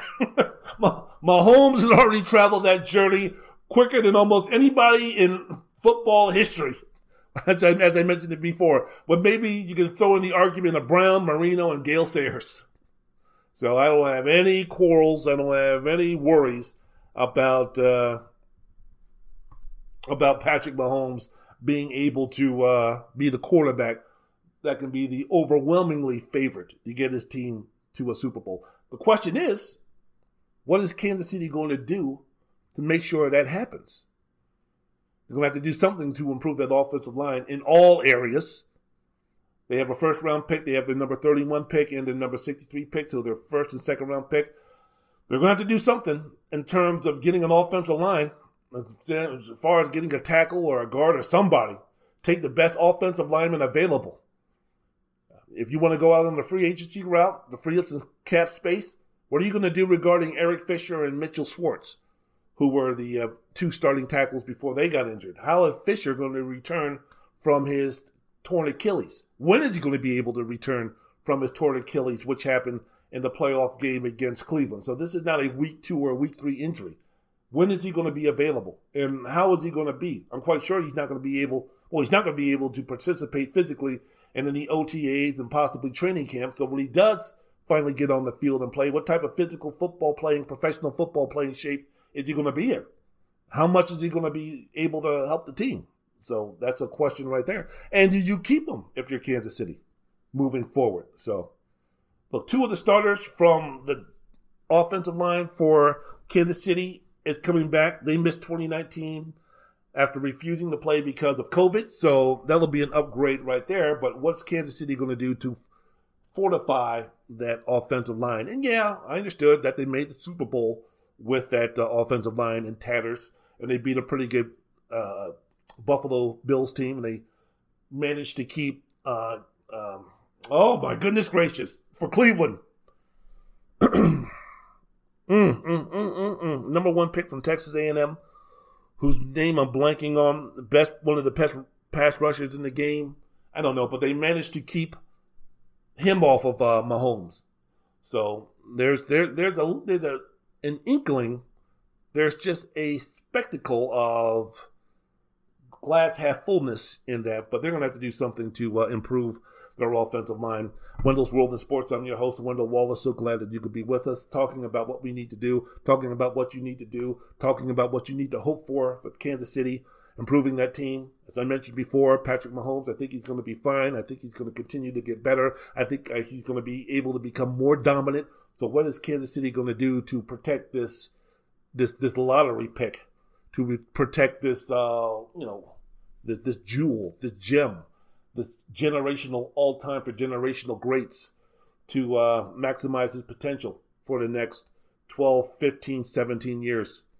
They need to add another wide receiver, I think, to complement Tyreek Hill and Travis Kelce. Myself, they need someone more reliable than Sammy Watkins. Now there are reports that they're going to try to re-sign him. If Watkins could remain in, could remain on the field and not be injured all the time, that would be great. But he's always injured. He seems to be missing time because he's always injured. And uh, Mecole Hardman hasn't proven to be trustworthy of a number two receiver responsibility role. So you need to do something about that. You need to do something as far as if your Kansas City is concerned to improve your pass rush. Fred Clark is the only viable pass rusher on that team, and you could use an upgrade from the linebacker position. And we take a look at some of the best teams in the league in the AFC, Buffalo. We don't know what Indianapolis is going to be because we don't know if they're going to be having Carson Wentz at their quarterback. We don't know what they're going to do about that situation. Baltimore's still going to be there. Cleveland is ascending. Tennessee still has the tandem of Derrick Henry and Ryan Tannehill. Miami, great coach. We don't know who's going to be playing quarterback. Could it be Deshaun Watson? Could it be uh, somebody else?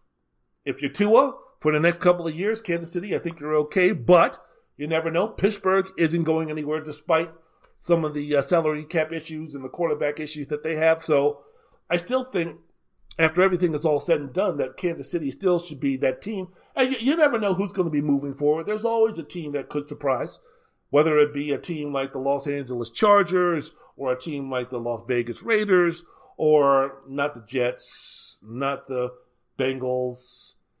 Mention the Steelers, mention the Browns, mention the Ravens. The Broncos need a quarterback. I mean, if they get Carson Wentz and he turns his life around, I mean, do they have what it takes to compete with Kansas City? We don't know. But there's always going to be a team that's going to surprise. There always, always, always that didn't do well the year before that is going to uh, improve and challenge. In the AFC, who's that team going to be? It'll be interesting to see moving forward. But as for right now, hey man, tough break, tough loss for Kansas City. And yeah, the journey to greatest of all timesville, for Mahomes. Might have taken a little bit of a detour. There might be some rush hour traffic in Mediocresville that's slowing him down to reaching his journey, but don't worry. don't worry. Uh, Mahomes is going to be reaching that city.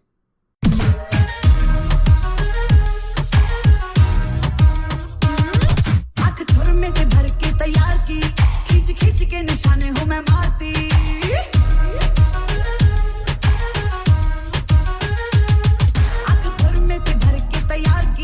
खींच खींच निशाने हूँ मैं मारती खुद ज़्यादा तो उम्मीद मत रख सोने ज़्यादा तू उम्मीद मत रख सोने तेरा लेवल नहीं मेरे यार वर्गा। उत्ते टंगी रख दे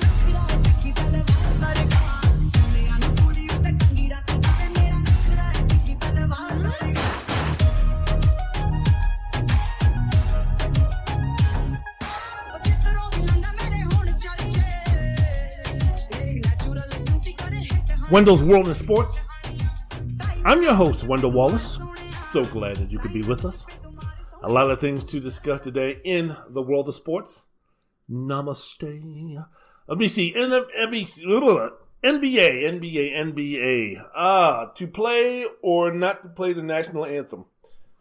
That's no longer the question. The Dallas Mavericks will resume playing the national anthem prior to Home games, having previously not played it in 11 regular season games at American Airlines Center. Now, according to multiple reports, Mavericks owner Mark Cuban directed the team to stop playing the anthem before the season, and a team spokesperson on Wednesday initially said there were there were no plans to play the anthem in the future. However, the NBA then released a statement saying all teams would play the song. The statement said, with NBA teams now in the process, process of welcoming fans back into their arenas, all teams will play the national anthem in keeping with long-standing league policy. Jeez. The Mavericks then announced that the anthem will be played prior to his game against the Atlanta Hawks and the Dallas Mavericks, which was yesterday. Good game, good game, good win by Dallas. Uh, I don't know, man. I mean, you know, the NBA is supposed to be the front runner on all these things in terms of making changes. I think they did a wonderful job in that when the league resumed after the pandemic in terms of the bubble down in Orlando. I think the NBA has been one of the leaders in terms of bringing awareness to some of the issues which is facing the black community. I think he's done a, I think they've done a fabulous job with that.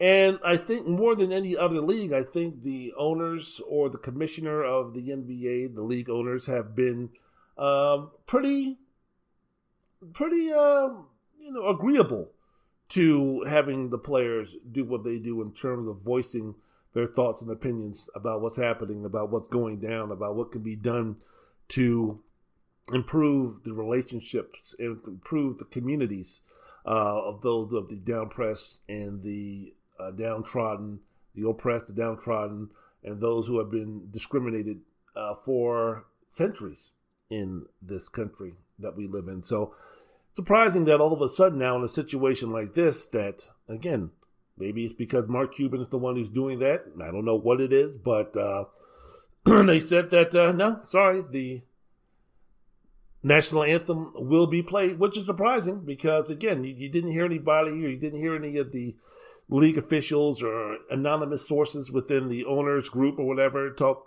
about any outrage or disappointment or negativity when it came to the when it came to the players expressing their abilities to uh, use their God-given natural rights in terms of peaceful protesting in any way, shape, or form.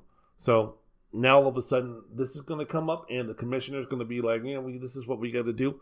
Surprising. White House press secretary, she responded to the initial news that the Mavericks have not been playing the national anthem on Wednesday, noting that she didn't she hadn't spoken to President Joe Biden about the matter. Boy, that sounds so much better than the previous.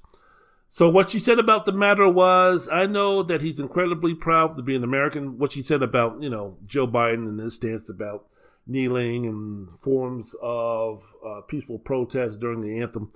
She said that I know that he's been incredibly proud to be an American. He has great respect for the anthem and all that it represents, especially for our men and women serving in uniform all around the world.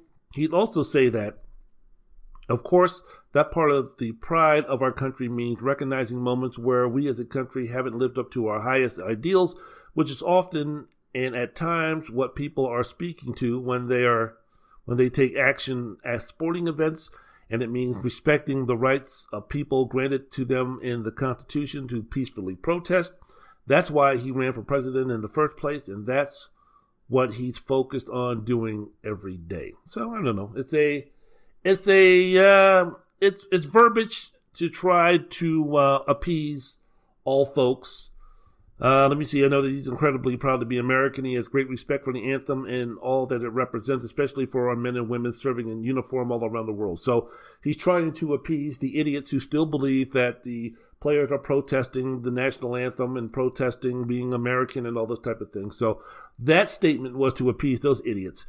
He'd also say that, of course, that part of the pride of our country means recognizing moments where we as a country haven't lived up to our highest ideals, which is often and at times what people are speaking to when they take action at sporting events. So he's speaking to people like me who, after the first statement that she made, and we have to explain again and again and again, the reason why we're kneeling is not because we're disrespecting the flag, we're not disrespecting the military, we're not disrespecting the country. What we're doing is, once again, being able to use one of our rights granted by the Constitution and taking a form of protest, which is peaceful, which is nonviolence, and gets our point across in terms of what we want to say. So, in one sentence, he's talking about we're making sure that uh, those, you know, those folks who are, you know, oh, disrespecting the flag bullshit, that's taken care of. And then those like myself who are saying that this is not the reason why we do it.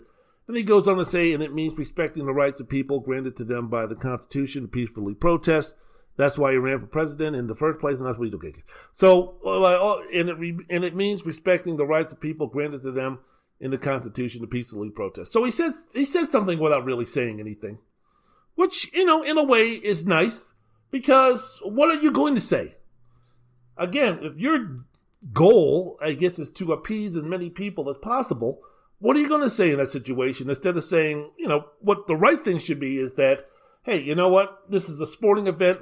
We ain't at war. The national anthem is important to us. It's everything that and the other. But what's the what's the necessity of playing it at a sporting event? It's a sporting event. It's a it's it's a means of entertainment. People going to a sporting event. We're not going to war. We're not going. Whoever wins or loses this contest, this sporting event, doesn't take any away. Doesn't take away any of our liberties or our freedoms or anything like that. So it's a sporting event. It's a form of entertainment. It's no different than going to the movies. It's no different than going to a play. Do they play the national anthem before a movie starts? Do they play the national anthem before a ballet starts? Do they play the national anthem before a performance on Broadway starts?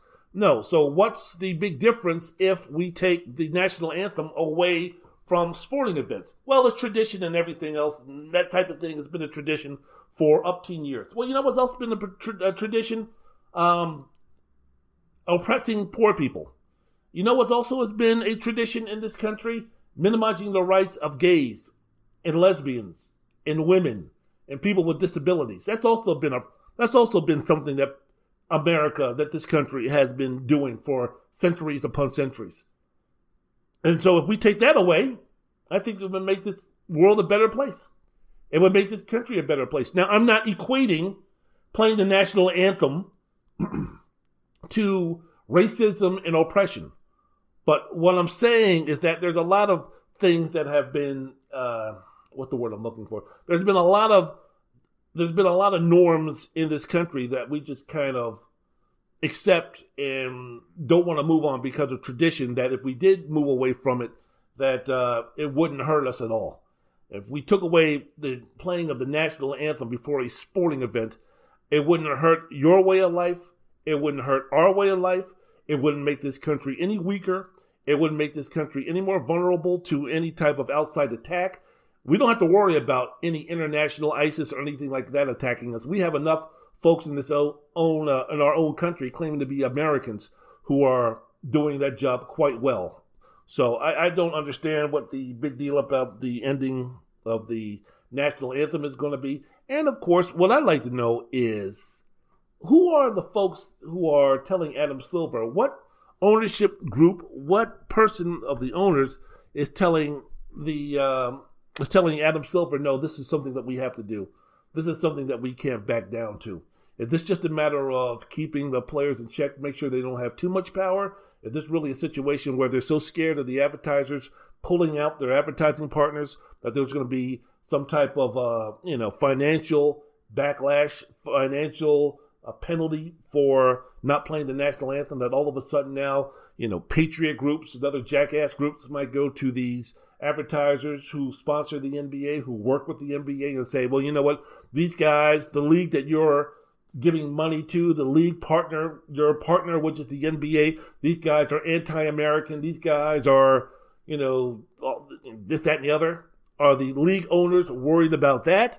The image of the league affecting the bottom line, which is league revenue. Are they worried about that? That somehow, some way, that league revenue is going to be even uh, is going to be even more damaged by the non-playing of the national anthems. When you go to a basketball game, when you watch a basketball game, do you even notice?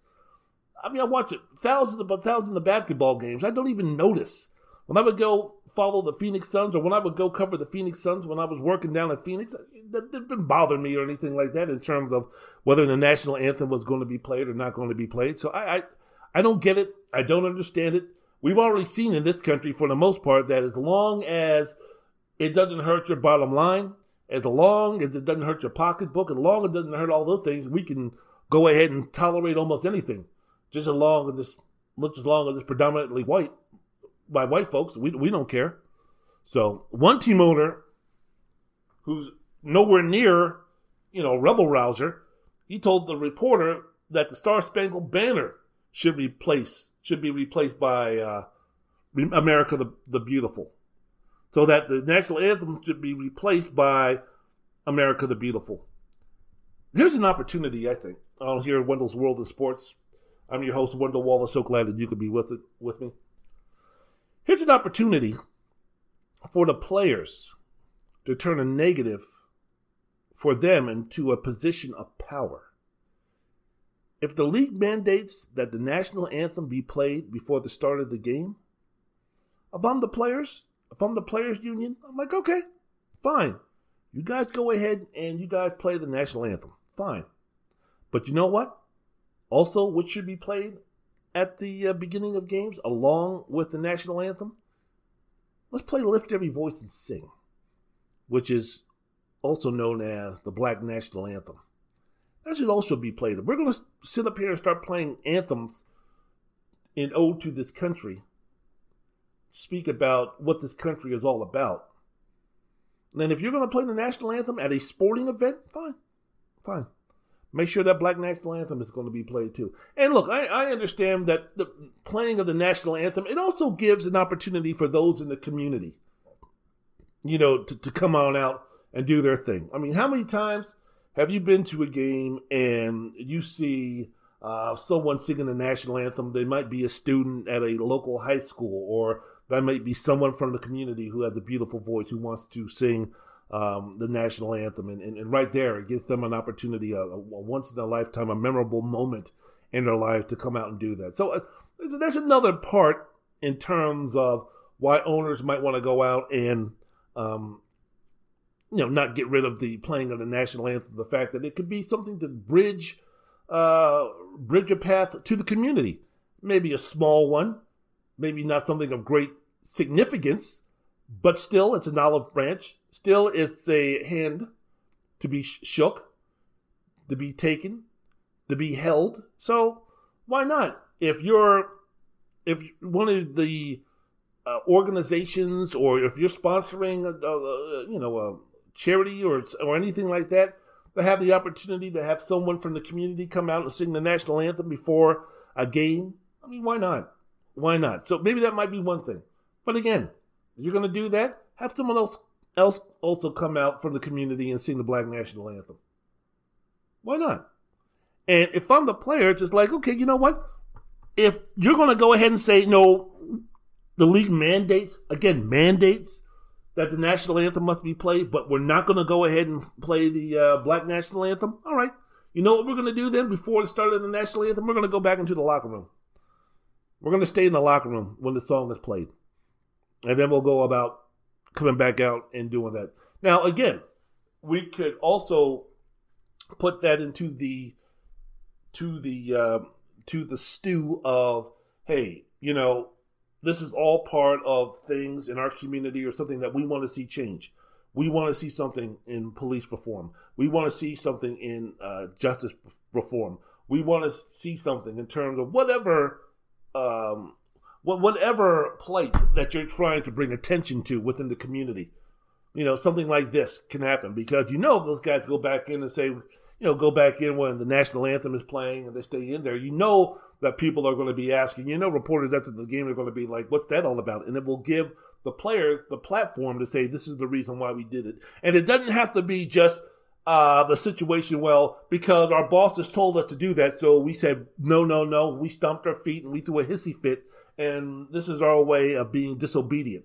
Most folks who are working a nine to five, most, as Bobby the Brain Heenan would say, most eight to five white sock wearing clock punching humanoids will take a look at that, you know, and say, oh, well, you know, these guys, their bosses told them to do this. The guys that are paying their paychecks, the ones who are making millions upon millions upon millions of dollars for the job that they do, which is basically playing a kid's game of throwing a ball into the hoop. These guys are being asked to do something as little as standing and representing your country and showing pride and showing love and respect for your country. And these guys, who by the way are who are enjoying the freedom freedom that this country is providing for them with the millions of dollars that they're uh, being given to pay uh, to play this game of basketball. They're going to disrespect the fans. They're going to disrespect the country. They're going to disrespect the military. They're going to disrespect everything about freedom, liberty, democracy, and go into the locker room.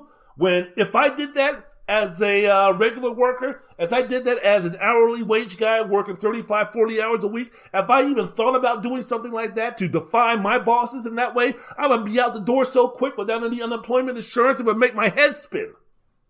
So fuck those players. So that all of a sudden becomes the leading message. That all of a sudden becomes the leading storyline instead of focusing on this is the reason why they did this and presenting their reason for doing it, bringing it out to the community and having that be the focus of why they did it.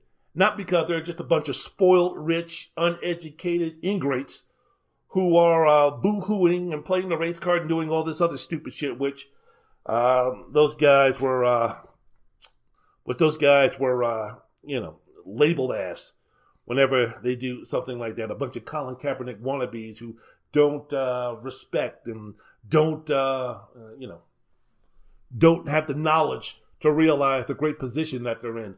Meanwhile, you have police brutality. Meanwhile, you have uh, housing discrimination.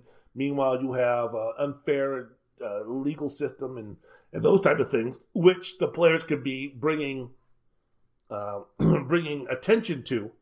If again, if the league would say we're going to play the national anthem, but not the black national anthem, you are mandating that this be played without any type of uh, acquiescence to say, you know what, if you're going to do this for us, we're going to do this for you. So, and, and I think, really, I think this could be a uh, an opening for the players because I, I really think I don't know I, have never you know sat down and talked to uh, talked to Mark Cuban or Ted Leonsis or any of the other Jeanie Buss, any of the other Vivek Ranadivé, any of the other owners, NBA owners. So I don't, I don't know what their personal response would be. And you know, you get 32 owners into a room, and what can you do to, um, you know, keep the golden goose a golden and the money are coming? You got to remember now, the league not only is facing the uh, situation where you know there's no fans in the stands for the most part, no fans at the arena, so you're losing revenue that way. They're still trying to overcome the situation that Daryl Morey, the former general manager of the Houston Rockets, put them in when he made that uh, tweet about you know standing strong with Japan, which pissed off the uh, folks in Asia or folks in China, and uh, the NBA lost a good load of money because of that uh, severed uh, partnership with the uh, with some of the revenue streams coming from China. So the, NBA, while yes, of course, it's doing well, and NBA franchises uh, franchises are still very are still very valuable and are still worth a whole lot. But you have to be careful. You have to be careful of this stuff. So, in one hand, the owners are like, you know, hey, you know, we we ain't making money hand over fist, and while you know my franchise is worth a couple of billion dollars and all that type of stuff, I'm not going to try to do anything humanly possible to take away from the value of my franchise. So if it means that we have to play the national anthem to appease the jackasses, that's fine because jackasses buy merchandise, jackasses buy tickets, and jackasses watch NBA basketball. So I'm not going to do anything to upset our guests who uh, watch our games and go to our games and love our players and this, that, and the other. So if it means the national anthem has to be played, the national anthem has to be played. NBA players should be like, absolutely. Absolutely. I hate the fact that the salary cap is not where it should be. Understood.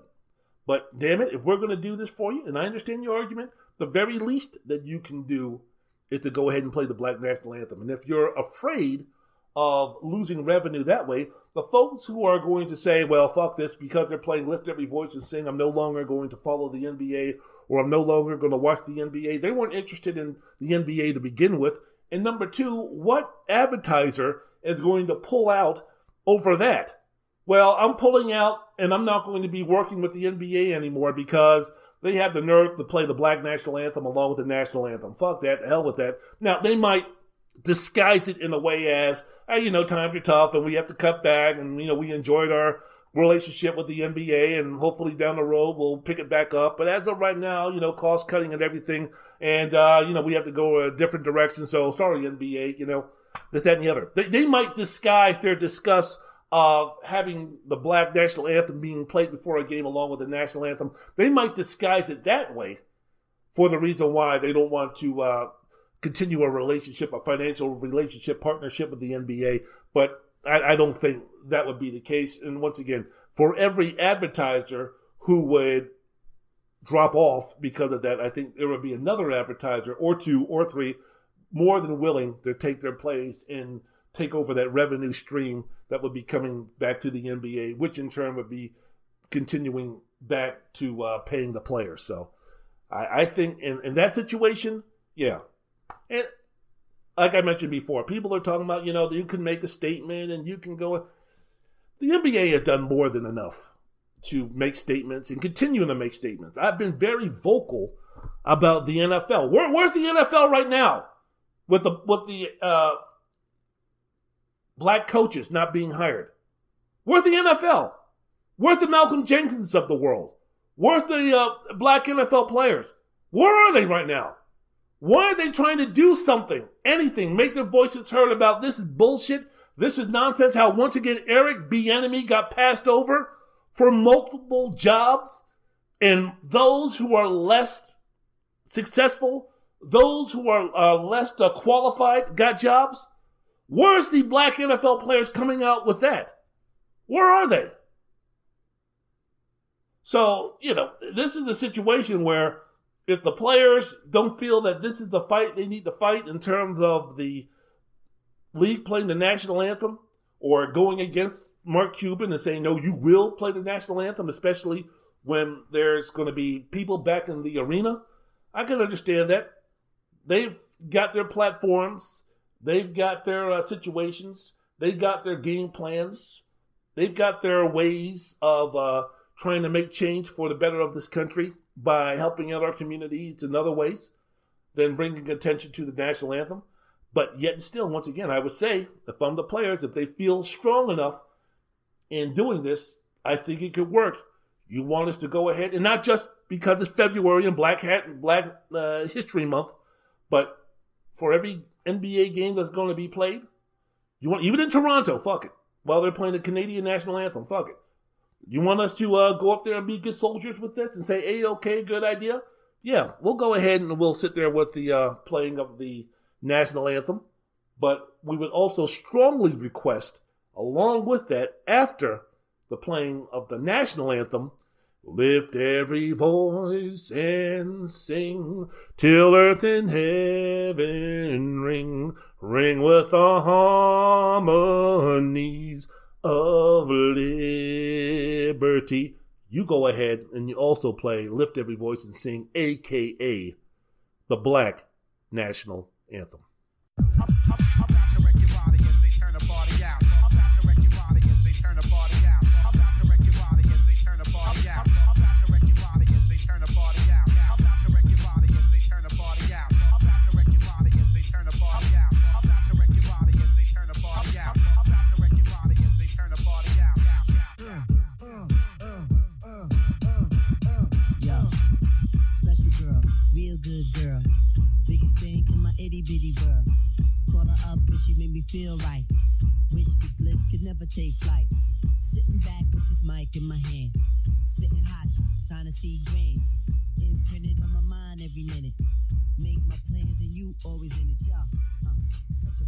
Wendell's World in Sports. I'm your host, Wendell Wallace. Who? Wendell Wallace. What? Wendell Wallace. Que pasa? Wendell Wallace. Damn. So glad that you could be with us a lot of things to discuss and get down on today in the world of sports. Good talk about what's happening with the uh, plight of the NBA, the national anthem deal. I just, you know, I mean, it's just, I we can't. NBA players aren't going to solve the world. I mean, I, I love the enthusiasm. I want to keep. I want them to keep doing it. Don't get me wrong, but you know, I mean, you know, some we have some issues we have to fight on a little bit stronger than others. The national anthem, again, bringing up a situation where you know what, maybe we can compromise and uh, lift every voice and sing. sounded good to me. So uh, yeah, that's my that was my discussion on that. Wendell's World and Sports. I'm your host, Wendell Wallace. So glad that you could be with us. All right. Well, as you know, the love of my life, my wife, the Georgetown Hoyas my basketball team, from the potential of positivity and optimism to the reality of bleakness and despair in less than a week. That's what being a fan of the Georgetown Hoyas will do for you. Just one Sunday ago, Super Bowl Sunday ago, lost to the third ranked team in the country, Villanova Wildcats, on the road 84 74. They played Villanova tight for 35 minutes, over 35 minutes. Jahvon Blair hit a jumper with 4.22 left to go, which cut the lead for Villanova to 70 to 69. Unfortunately, Georgetown didn't get any closer because Villanova pulled the game, put the game away for good with a Cole Swider three pointer with 2.01 to go, making it 78 71. A couple of uh, plays later, the uh, game was out of reach, but you know, for the game, hey, Georgetown shot 50%. Qudus Wahab was uh, very devastating inside, scored 17 points. Other players in double figures. Jahvon Blair had 18 points. Now we shot 7 20 on the field, 4 for 13 from the three point line to get those uh, 18, but he had 5 assists. Chudier Bile continued uh, with his fine play, scoring 12 points on 4 of 7 shooting. Jamorko Pickett scored 12 points on 4 of 8 shooting and 8 rebounds. Things were looking hopeful going into the game Tuesday against Creighton at home. I mentioned before that the last time they played Creighton, they won. Excuse me. Last time they played Creighton, they won on the road. I, I called it one of the biggest wins in the Patrick Ewing coaching era.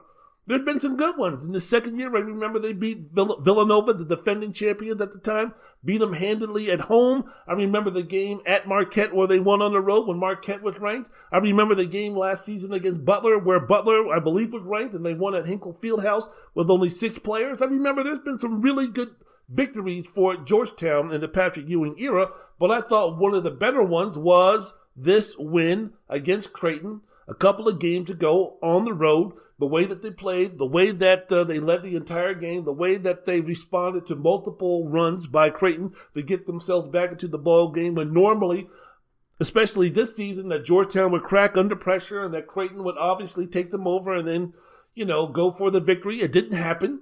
So it was like, you know what? Hey, you know what, this is something where the team is improving, the players are improving, they're starting to buy in, they're still playing hard, the commitment to each other, all of these things, they're starting to get it. I wish Kobe Clark would have been part of the progress. I wish Jabari Sibley would have a bigger part in the process. I wish TJ Berger, I wish Malcolm Wilson, the t- guys who are going to be counted on to perform next season, I wish they had a bigger role on the court during the games during this period of upswing when Georgetown beat Providence and beat Creighton and played well against the uh, Villanova Wildcats. I wish those guys were a part of it, but hey, you know what? It's part of a winning culture. It's part of doing all those things, and it's showing the recruits coming in for next year: the Jordan Rileys, the Aminu Mohammeds, the Ryan Mutombos, the Jordan Billingsley, the T.J. Uh, Beards. That you know what? Hey, this is something that you guys are going to be riding that mo- uh, wave of momentum on and taking it to the next level. I thought all of the things were happening. I thought all of the things were going well. Not saying that going into Tuesday, I thought that they were going to beat Creighton. I thought that uh, Creighton was going to win this game. I thought it would be competitive. I thought it would be a close game. But I was not ready to all of a sudden jump back off the bandwagon and jump back onto the Patrick Ewing can't do this. The Georgetown program's going this and going negative, negative, negative. I wasn't going to do that if they would have uh, lost this game to Creighton on Tuesday. Not at all. But the way they lost the game to Creighton on Tuesday, flippity floopity flips, man. What the fuck kind of performance was that? That was the most embarrassing performance. I don't know. There's been a lot of them well, not a lot of them, but there, there, there have been some ass whoopings that the uh, Georgetown basketball team under Patrick Ewing has has uh, been the recipient of.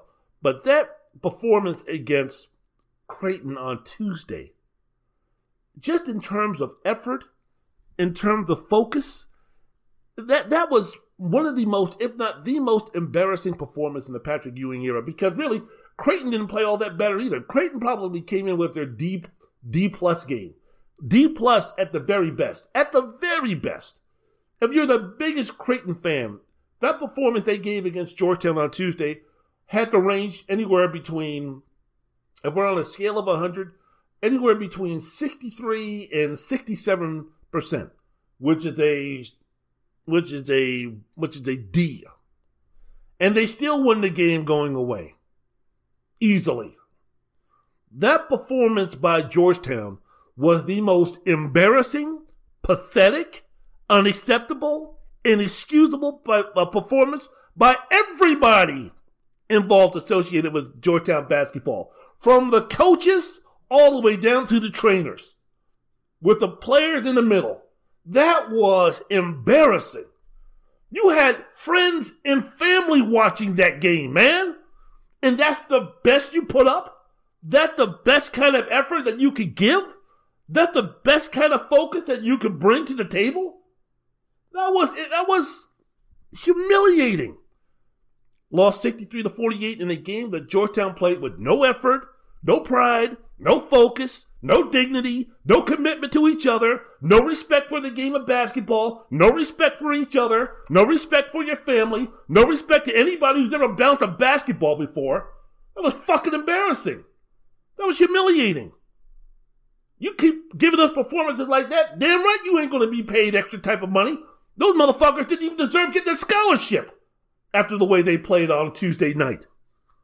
Lowest point total under Ewing. Georgetown shot 28%, committed 24 uh, turnovers, only made 15, uh, 16 field goals.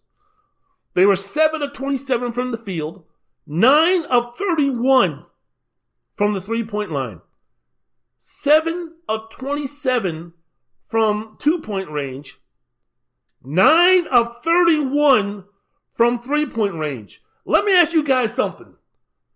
How in the fuck are you guys going to take 31 three point shots when you guys can't even make two point shots? A starter shot 15 of 50 from the field. Again, the team had more turnovers than field goals. It was embarrassing. You, you got to a point watching that game that you don't you couldn't even get angry. It was just like, wow, this is just it, it, it almost became laughable. it, it became funny. It became Washington general like generals like hilarious. It's like, are these guys doing this just to make us laugh? I mean, are these guys like in, in Space Jam where the Martians came in and took away all their powers from the NBA stars, and they, this is the way they played? This wasn't. This was. I had no idea they were going to have this type of performance. Was it due to fatigue? Uh, fatigue in their performance? How much did that play into it? Okay, Georgetown played two games in the last three games. They played three games in the last six games, all against ranked opponents. Four games in 11 games since they returned from COVID hiatus. Before that, three weeks off. I mean, maybe, possibly. But, uh, man, the, the, the effort wasn't there. I, I just, the, the, the emotional effort wasn't there. Nobody was getting mad.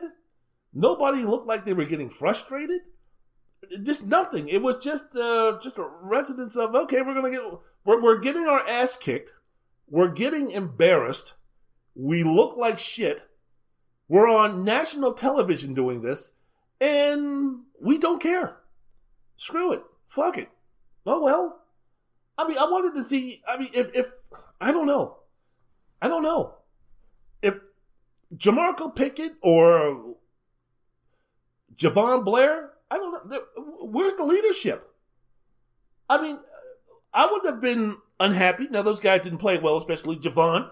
But if there was someone in that locker room at halftime that would have started a brawl, and look, they were still in the game. It, it wasn't Georgetown. I mean, for the opening moments and a little bit into the first half, I mean, they were still within shouting distance. So it wasn't like a complete, you know, the, the Creighton started off with a 17 0 run to start the game and they just never looked back. I mean, as, because Creighton played so poorly that Georgetown was still within some type of shouting distance, even though the effort they were giving, it never led you to believe that they were going to win the game. It was just a matter of, okay, when is Creighton going to wake up a little bit? Because it looks like Georgetown is just saying, fuck it. So when is Creighton going to just take it out of neutral maybe put it in the second gear, not even first, and they'll go ahead and win by uh, 20 or win by 25. It was it was alarmingly pitiful the way that they played. Just terrible. And as I mentioned before, they played two games in three days, three games in six days, four games in 11 days. Unless, unless after all of those games, or uh, unless after the Creighton game that Georgetown had to walk from Omaha, Nebraska back to Washington, D.C. in a snowstorm in a blizzard without wearing shoes and tank tops while carrying a piano and a gorilla on their back. Other than that, I, I can't equate that type of performance just based on fatigue. Fatigue. I just can't. Not that bad. Not that bad at all. And again, just a lack of caring. Just a lack of someone at halftime coming in and just going off, yelling, throwing things, kicking things, threatening people. Do so, who is this guy? Who is that guy on that team to walk in that locker room and say, "Fellas, what the fuck is going on with you guys?" That was fucking embarrassing. We can't give a better performance than that. We can't give better effort than that. What the fuck's the matter with you guys? Where was the guy? I, I wouldn't have cared if Blair or Pickett, the two seniors, I wouldn't care. They were like, you know what, guys, fuck this bullshit. My fucking team. I'm going one on five. I'm going to do everything I fucking can. And then after the game, I'm going to figure out who really didn't give a fuck, and I'm going to fight all of them. And if all of them have to whip my ass, fuck it. I don't give a damn. At least you'll get blood on your Nikes. My blood will be on your Nikes, so fuck it. I don't know. Maybe I got some, maybe I'm asymptomatic to COVID and then maybe I'll give you guys that. I don't give a fuck. But if we don't start playing with more effort or energy, regardless of what the score is, we're going to be fighting. Fists are going to be slinging once this game is over. It was just none of that. Just like, know, well, we're getting our ass kicked. We're looking like shit. Know, well, uh, moving on. Our players of the future. TJ Berger, he played three minutes. Jabari Sibley played nine minutes. Kobe Clark, Kobe Clark played three minutes. Timothy Ighoefe played four minutes. Malcolm Wilson played four minutes. Again, I, I was in the second half. when they were as bad as they could be. It's like, damn, coach. So I mean, you're just gonna just you're just gonna write it out with these guys, huh? no matter how bad it gets, no matter how poorly they play, huh? I mean, could you at least at least maybe this could be a recruit, recruiting tool for really good players? That no matter how bad you're playing, that if you play for Georgetown and Patrick Ewing, you'll never be taken out. Or guys who stick around for four years when you're seniors, it doesn't matter how bad you guys are playing, you will never be taken out of the game. No matter how poorly you're shooting, no matter how many turnovers you make, no, no, no how many instances of lack of leadership that you are uh, showing us, no matter any of those things on the negative side, you will not come out of the game, regardless. I was thinking to myself, damn, I wonder if this league grows to like 20 to 25 with three to two to three minutes left in the game. Is Ewing going to still keep Jamorko Pickett and um, Jahvon Blair in the game? I'm just, I'm just wondering because it was like, what, what, what would be the harm right now? This is the perfect game. The starters look like shit. Looks like they don't give a fuck. Nothing's going right. They're playing horribly. They're playing with a loser attitude. They're playing with a defeated attitude. What what is the point of keeping them in there? There has been no sign, zero, zero from the opening tip till now. I'm speaking this is what I was saying in the second half. This is what I was thinking in the second half. With about with about 11 12 minutes left to go in the game. This is what I was thinking. There, there's there's no sign that Georgetown's going to turn this around. There's no sign that they're going to wake up. There's no sign they're going to start caring. There's no sign that they're going to show any type of pride or any type of moxie or any type of character to dig deep and overcome, I don't know, the mental fog that they're in, this lack of not wanting to, you know, the, the, the overwhelming feeling that they have no desire to be there. They don't want to play in this game. They don't want to be doing this. They don't want to be playing this game. That's what it looked like. It looked like a bunch of guys who just didn't want to be there. So when are we going to take those guys, put them on the bench, and I dare any of those motherfuckers to have an attitude after a performance like that to be benched. I dare any of those fucking guys. I dare Jamorko or Jahvon or Chudier or Dante Harris or any of those guys sitting on the fucking bench when they were playing like they were playing to sit there with an attitude or to sit there with a mean face or to sit there in, in bewilderment on why you're not playing. I dare those guys. Perfect time to get TJ Berger some minutes. Perfect time to get Kobe Clark some minutes. Perfect time to get Jabari Sibley some minutes.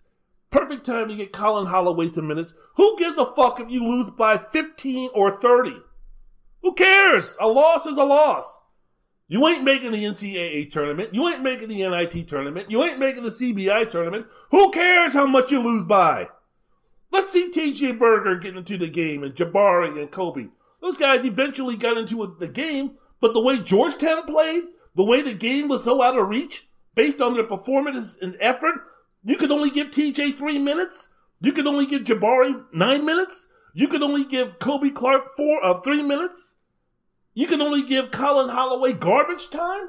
Garbage time for Georgetown started about four minutes into the game, despite the score. You couldn't have given those guys any type of minutes. When Chudier reverted back to being Chudier, back to the guy who had no fucking idea what he was doing on offense, jacking up ill-advised shots, ridiculous shots, turning the ball over. Jahvon not playing any defense. Jamorko getting bullied inside. Qudus, no type of resistance at the rim. No type of perimeter defense at all. Judas, when you get the ball in the post and there's four guys around you, pass the fucking ball out.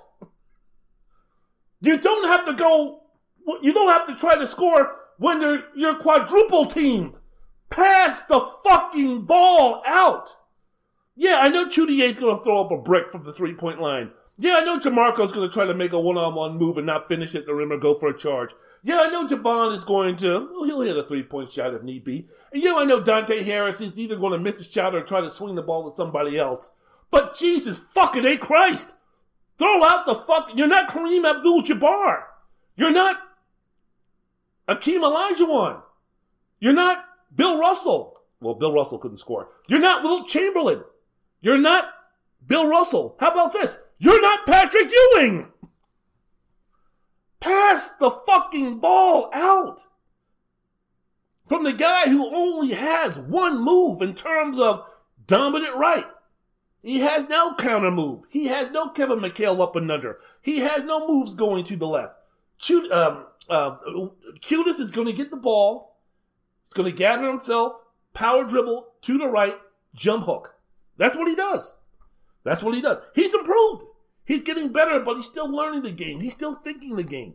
It still doesn't come natural to him that when he gets the ball to go ahead and make a counter move or to go ahead and do a different type of move. He doesn't have the athleticism to catch and finish. When Qudus gets the ball, catch, hold, think, move. Catch, hold, gather, think, gather, shoot. That's what he does. And he does that with the right hand.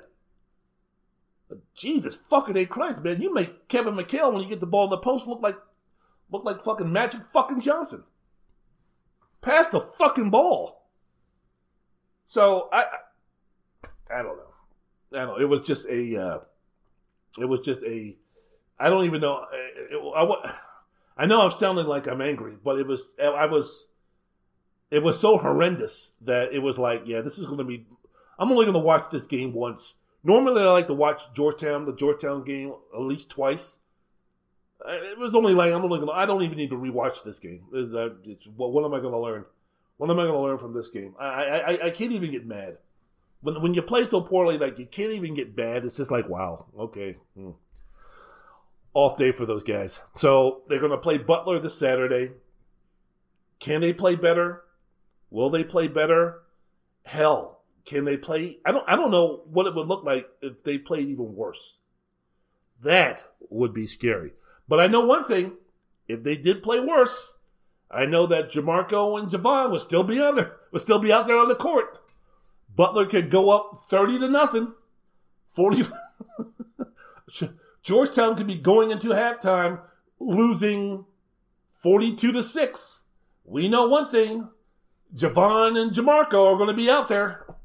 And we know that Jabari, Kobe, and TJ are going to be sitting on the bench. Hmm. That's my one thing with Patrick Ewing as the coach. I think he can coach. I, I really do. I think he can coach. And you know, folks up there talking about, well, he, you know, he needed to counter and he needed to do this. What are you going to counter with? What could he have countered? There, there was no offensive set. There was no defensive rotation. There was nothing that he could have gone to because the guys weren't playing hard. Unless going to the bench and putting in some guys who look like they want to play.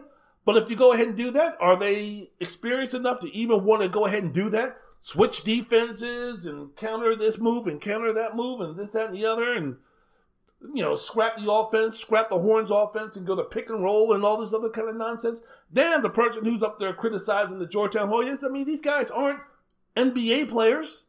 I mean, you still got a young squad who didn't practice, who didn't have the opportunity to work because of COVID, and they came in late and they just got uh, quarantined for a couple of weeks. That means they didn't play. I mean, damn, man, you're up here you're up here thinking that these guys are pros and they're playing 82 games a year.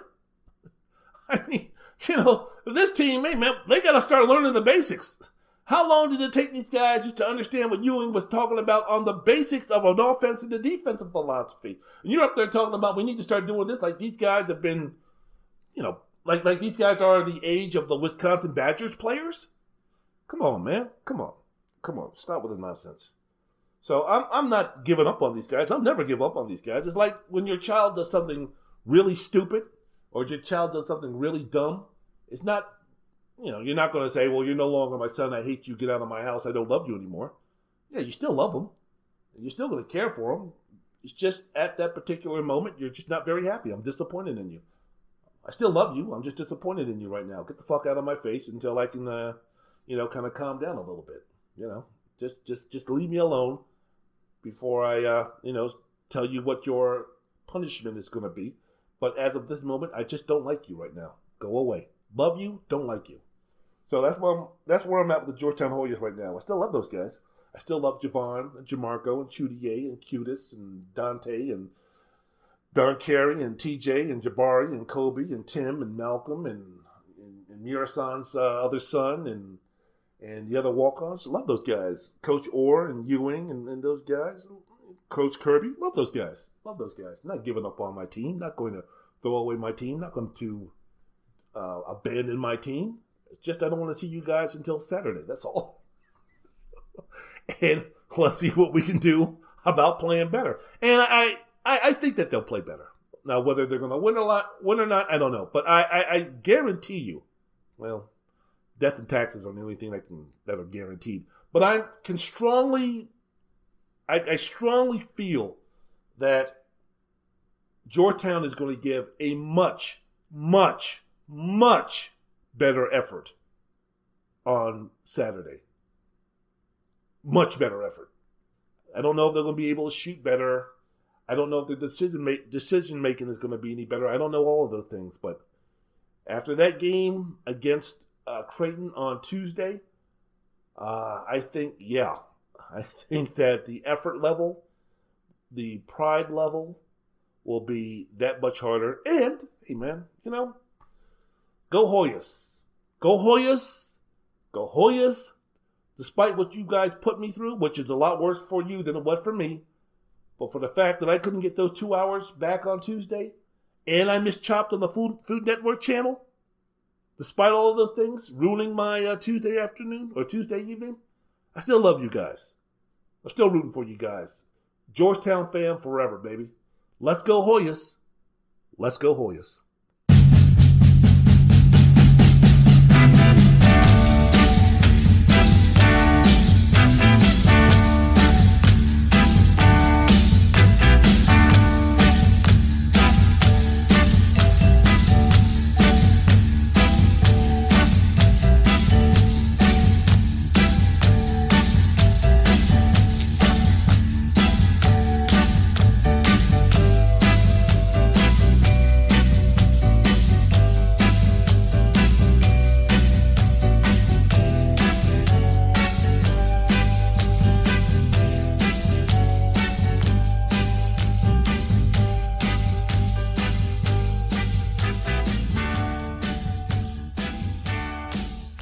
Wendell's World in Sports.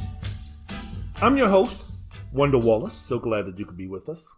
The final segment of the podcast, saving the best for last, as you know, with Black History Month being this month, that I'm uh, dedicating a segment of my podcast to a historical figure.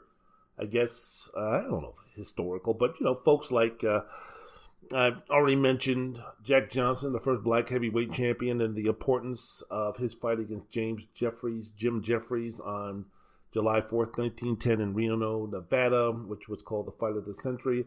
All we already talked about Joe Louis, the uh, contributions that he made to make this world and this country better than it was when he first got here. And I'm going to sway away from athletes this podcast because a couple of days ago, the great Mary Wilson passed away. Earlier this month, Danny Ray, James Brown's MC. And now, the man who sings, Try Me. Burr. Papa's got a brand new bag. Please, please. Burr. Here he is, the one and only James Brown. He, uh, he died. Um, so he was with the James Brown show revue for decades. He passed away. Cicely Tyson, a pioneer in her own right, passed away uh, this year. And now coming into uh, this podcast, the great Mary Wilson passed away.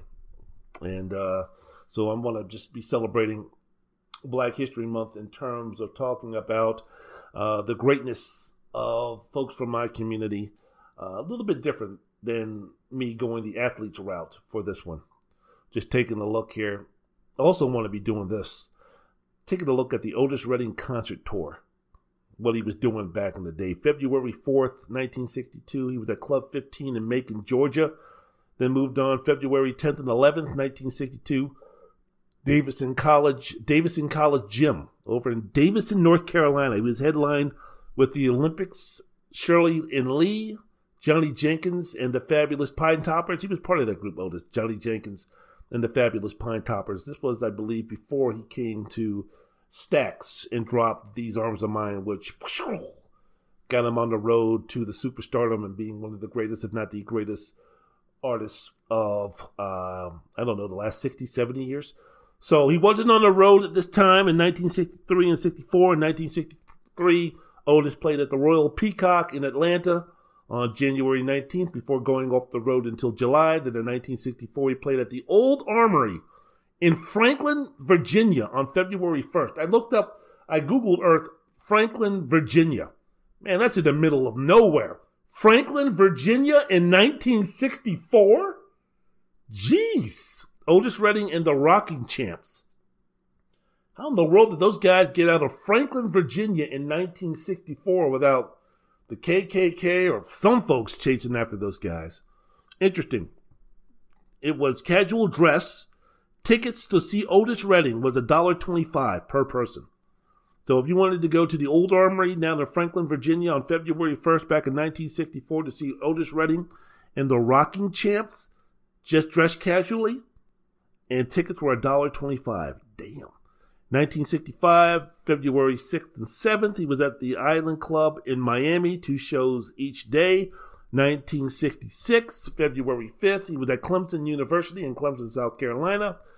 February 9th, 1966, at the City Auditorium in Atlanta. Then February 10th, he was at the Royal Theater in Baltimore. Today, today, 1966, he was down in Montgomery, Alabama. And then tomorrow, February 12th, he was at the Armory in Spartanburg, South Carolina. Must have been doing the Chitlin circuit down there. 1967, February 3rd, he was at the Civic Coliseum in Knoxville, Tennessee. He was on the same bill at the Marvelettes, Aaron Neville, Tell it like it is. James and Bobby Purify, I'm your puppet. The original Drifters, Under the Boardwalk, and Lorraine Ellison. I have no idea what she's saying. But the show started at 8.30 and tickets were to see the Marvelettes, Another heat wave burning in my heart. Can't keep from crying. Is that Martha the Vandellas? I don't know. But the Marvelettes, Aaron Neville, James and Bobby Purify, and the original Drifters, the, and Otis Redding at the headliner. The show started at 8.30. The tickets were only $2.50, $3, and $3.50. Damn! to see those idols, to see those legends. February 7th, he was at the Sam Sushi Club in Houston, Texas. Two shows, 7 and 10. The Otis Redding Orchestra in Revue. One night only tickets were $4 in advance.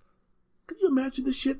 Then, tonight, in 1967, he would have been performing at the uh, Apollo down in New York City. Percy Sledge, um, Arthur Conley, Percy Sledge saying, uh, Did a man loves a woman?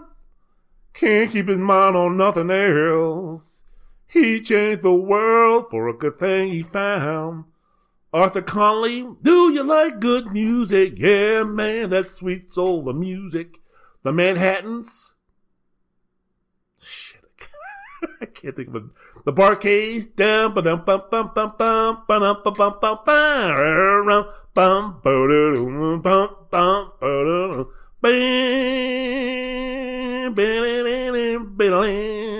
that's uh, Soul Finger. James Carr, the underrated James Carr. Um, at the dark end of the street, that's where we always meet. Betty Harris and Bettye Swann. At the moment, I can't think of any songs sung by them. Then February 12th, Baltimore, Maryland, baby, Civic Center, singing performing with the Marvelettes, Aaron Neville, Percy Sledge, Bobby and James Purify, Irvin Watson, Lorraine Ellison, The Drifters, and Freddie Scott. Freddie Scott was, um, Oh, baby, you got what I need. You got everything I need. You like medicine to me. Oh, baby. So, Biz Markie took that song. And prices were $2, $2.50, and $3.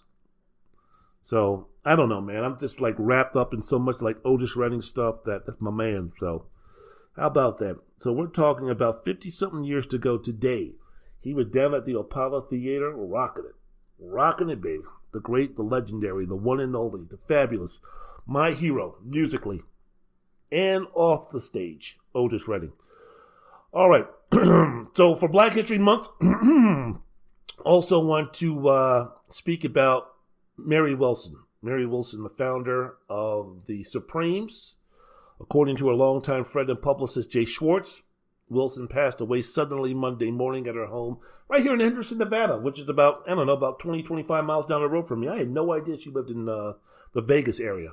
So, according to the Clark County coroner, she died from high blood pressure brought on by uh, artery blockages, which is like scary, concerning, and all that kind of stuff. Because if you have been following this, she made a Facebook, or she made a uh, a post on her YouTube channel just a couple of days before she died. She looked fine. She was sounding fine. I mean, it didn't look anything like, oh my goodness, man, you look like death on a doorstep, on a, on a, on, a, on the doorstep. It was, she sounded great people who were talking to her the night before she died, days before she died, said she was sounding great. She was looking forward to doing things down the road and all this kind of stuff. So it's just damn, man. It's like, you know, one day you go to sleep and the next day you're in heaven, hell, or wherever you believe, man. So that's some scary stuff. And yeah, she was 76, but still, I mean, high blood pressure and blocked arteries they don't know age groups or anything like that. Heart attacks are heart attacks, man. High blood pressure is high blood pressure. And if you have a clogged artery, then guess what? It don't matter how who you are, how old you are, or anything like that, man. You're in some grave, grave danger. So Miss Wilson is survived by her daughter, son, several grandchildren, a sister, and a brother. Services will be private due to COVID 19 restrictions, and the celebration of Wilson's life will take place later this year. This is what her publicist said. So, man, it's just, you know, she found acclaimed success as a concert singer and along with her bandmates, Diana Ross and the beautiful and the sexy, one of the most sexiest of the Motown females, right up there with Tammy Terrell and and uh, Mary Wells, Florence Ballard. Mm, man, Florence Ballard, boy, I tell you, that was one sexy, talented somebody. That's you know of all the of all the Supremes, Mary Wilson was the most gorgeous and most attractive. All, all of them were attractive, but uh, all, the, the, the beauty and the attractiveness of a Mary Wilson, who, I mean, up until 76, she still looked good. She was still an attractive woman. So, you know, back in the day when she was, you know, doing her thing with the Supreme with uh, Miss Ross and Miss Ballard, I mean, she was the prettiest, the most attractive, and Florence was the sexiest, and Diana Ross was the skinniest. But I mean, it was just a matter of uh, you know there were three very attractive females who were very talented and driven and could sing and everything. So you know, in the 1960s, in their heyday, which was about 64 to 67, around that time, the group rivaled the Beatles for commercial success. at one point, scoring five consecutive number one singles in the U.S. An achievement that's still unmatched by any female vocal group. So, hey, man, I don't care what you're talking about. Destiny's Child and all these other folks that came after them. Um, haven't touched them. Haven't touched them. So, yeah, that group was inducted. The Supremes were inducted into the Rock and Roll Hall of Fame in 1988. Unfortunately, Miss Ballard, little Ballard, wasn't there. She died at the age of 32. She had a she had a tough life. She had a uh, rough life and uh, wasn't made any easier by dealing with Motown and Berry Gordy, who gets a big fuck you in terms of the way that she treated, the, the way that he treated uh, Florence Ballard, and just just wasn't right, just wasn't right at all. I mean, she was. I guess if you say if you watch Dreamgirls, um, the way that they portrayed, I guess it was just kind of like, uh, you know, a lot of similarities to Motown with you know the the, the uh, Effie and and um, Beyonce's character, and the other one there being the Supremes. Uh, Beyonce playing the role of Diana Ross, and Jamie Foxx playing the role of um, Berry Gordy. And if you watch that movie, you know the character that Jamie Foxx plays is a complete and utter asshole. Yeah, that was Berry Gordy. Yeah, that was Berry Gordy. Pioneer, all of those things, but you know, asshole.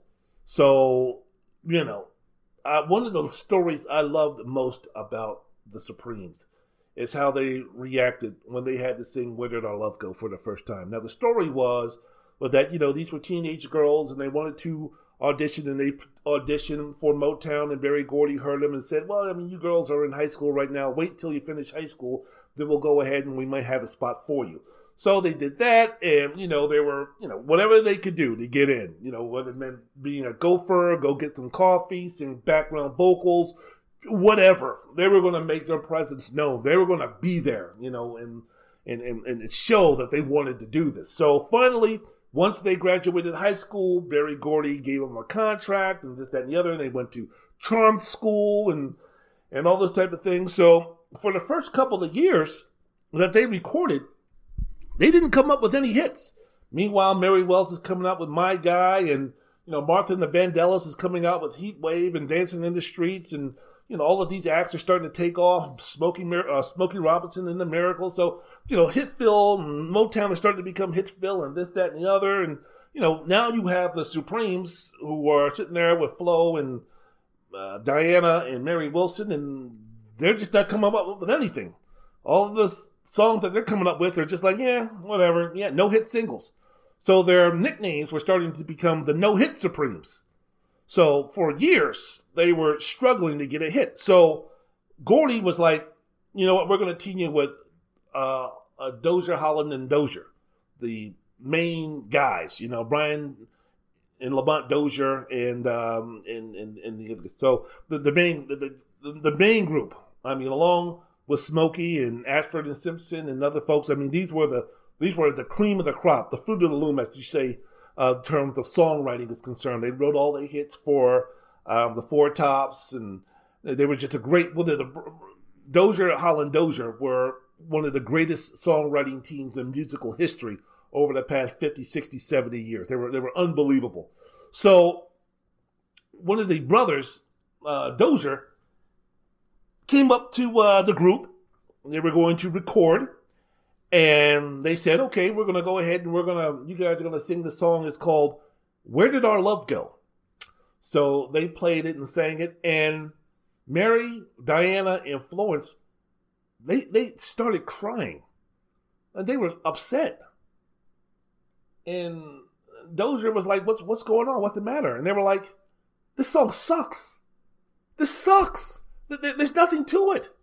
We want something that's soulful. I mean, this is what Mary was like. I, I Miss Wilson was like, I, you know, I was the one who, you know, will pop off if something needed to be pop off verbally. And I just looked at him and said, this song sucks. Uh, this, this is terrible. I mean, what is this? Baby, baby, where did our love go? Baby, baby. I mean, what, what is that? That's nothing. I mean, this is, you've got Mary Wells with a hit. You've got Martha Reeves with a hit. You got all these females with the hits. You got all these artists with hits. We haven't done anything, and you're going to give us this? This is supposed to be our big break. This is supposed to be something that's. We want something that's soulful. We want to sing something soulful. We don't want to sing, baby, baby, baby. Where did our love go? Baby, baby. I mean, this is. I mean, quite. She said, quite frankly, bullshit. And the guys were like, hey, you know what? No, it's going to be a hit. It's going to be a hit. Sing it. It's going to be a hit. This is what Brian Dozier was saying. It's going to be a hit. Going to be a hit. And Diana Ross got so upset because he wouldn't back off. He's like, no, this is a hit. This is what you're going to be singing. This, that, and the other. And the girls were like, no, no, no, this is not, no. And he was like, yes, yes, yes, yes, yes. So Diana Ross said, well, guess what? I'm going to talk to Berry Gordy about, I'm going to talk to Berry about this. So, uh, uh, Dozier was like, okay, you are? Okay, well, here's the phone. Go ahead and give him a call. Or should I call him for you? Here's the phone. There you go. Make the call. Go ahead and complain. And, you know, Diana was like, oh, shit. Okay, well, that strategy didn't work. So, all right. So they started singing a song. And if you hear the original, go ahead and play the original. Go ahead and play uh, Where Did Our Lo- Love Go? The actual recording that launched the Supremes from the no hit Supremes to the legendary Supremes. Baby, baby, baby.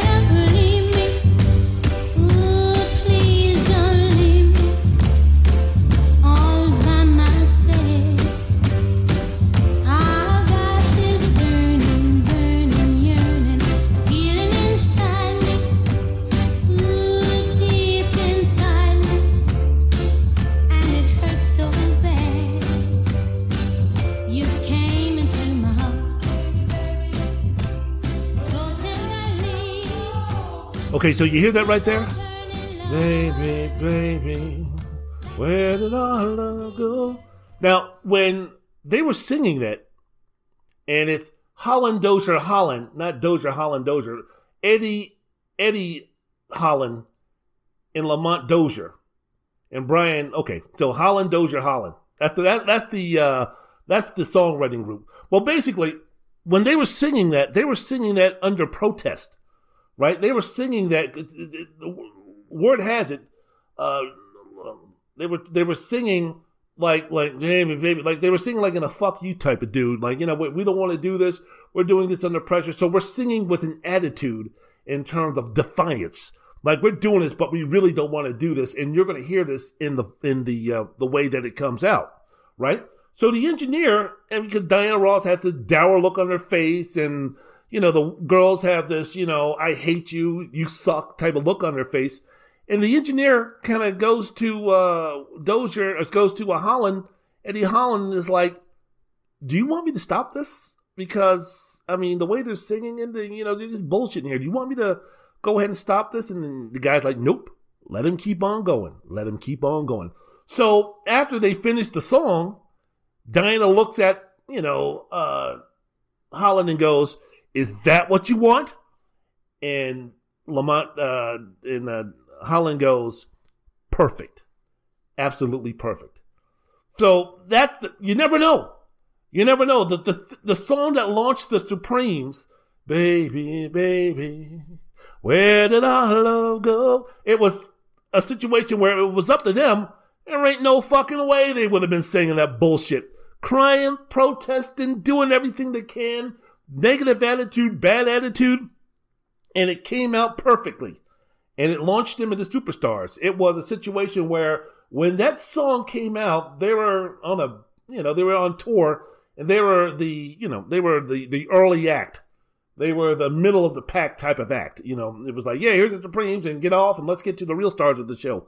When that song came out, they moved from the beginning, middle of the pack, straight from the closing, straight to the closing act, to the main act and that uh, that started their uh, that started their ascent to uh, being legends in the music business. So that's my favorite Supreme story right there. The beginning of Where Did Our Love Go? It was funny because Sugar Pie Honey Bunch, which was sung by the um, Four Tops, as soon as the song was over, another song written by Holland Dozier Holland, that Levi Stubbs was like, man, this song sucks.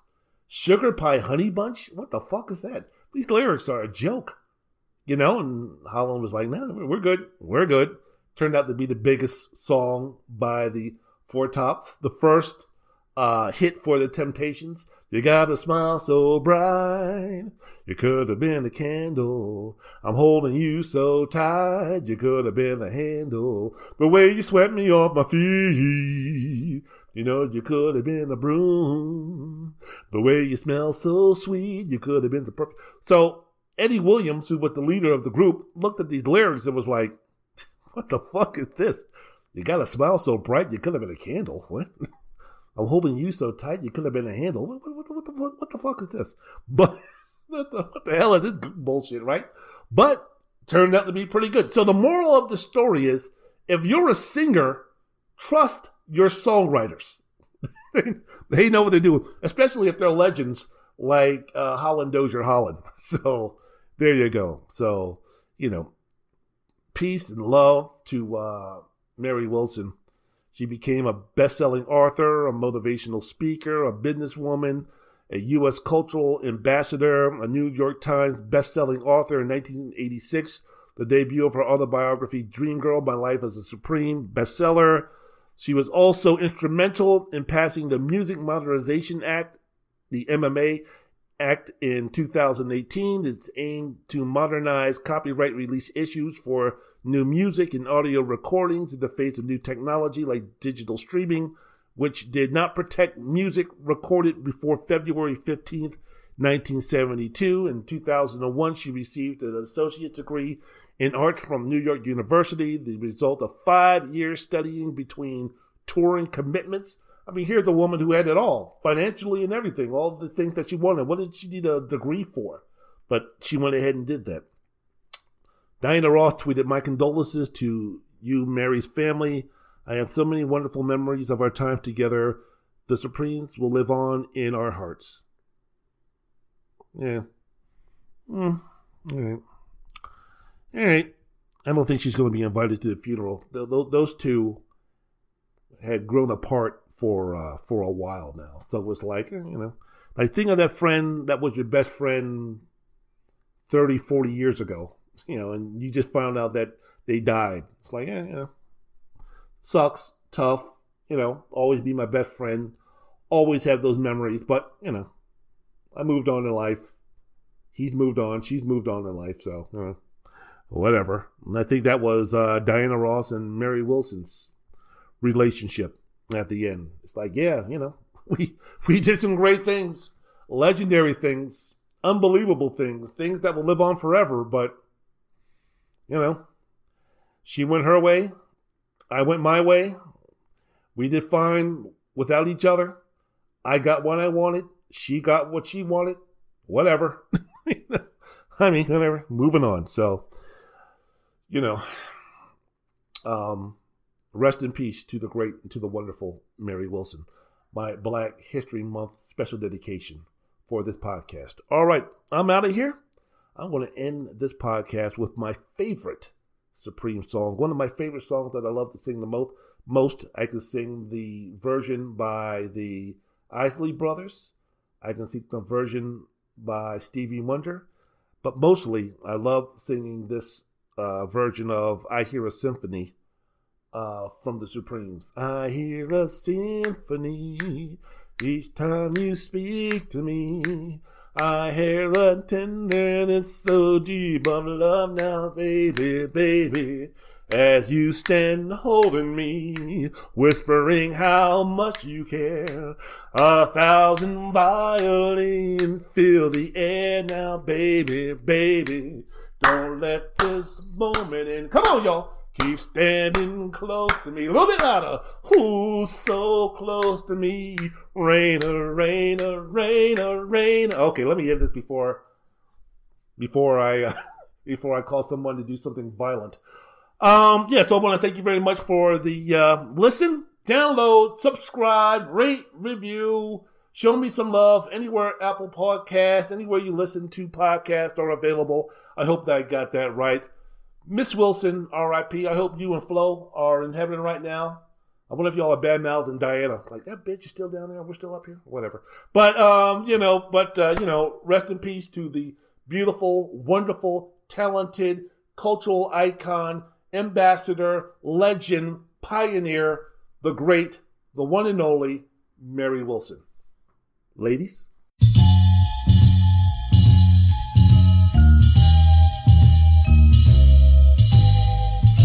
You've given me a true love, and every day I thank you, love, for a feeling that's so new, so inviting, so exciting.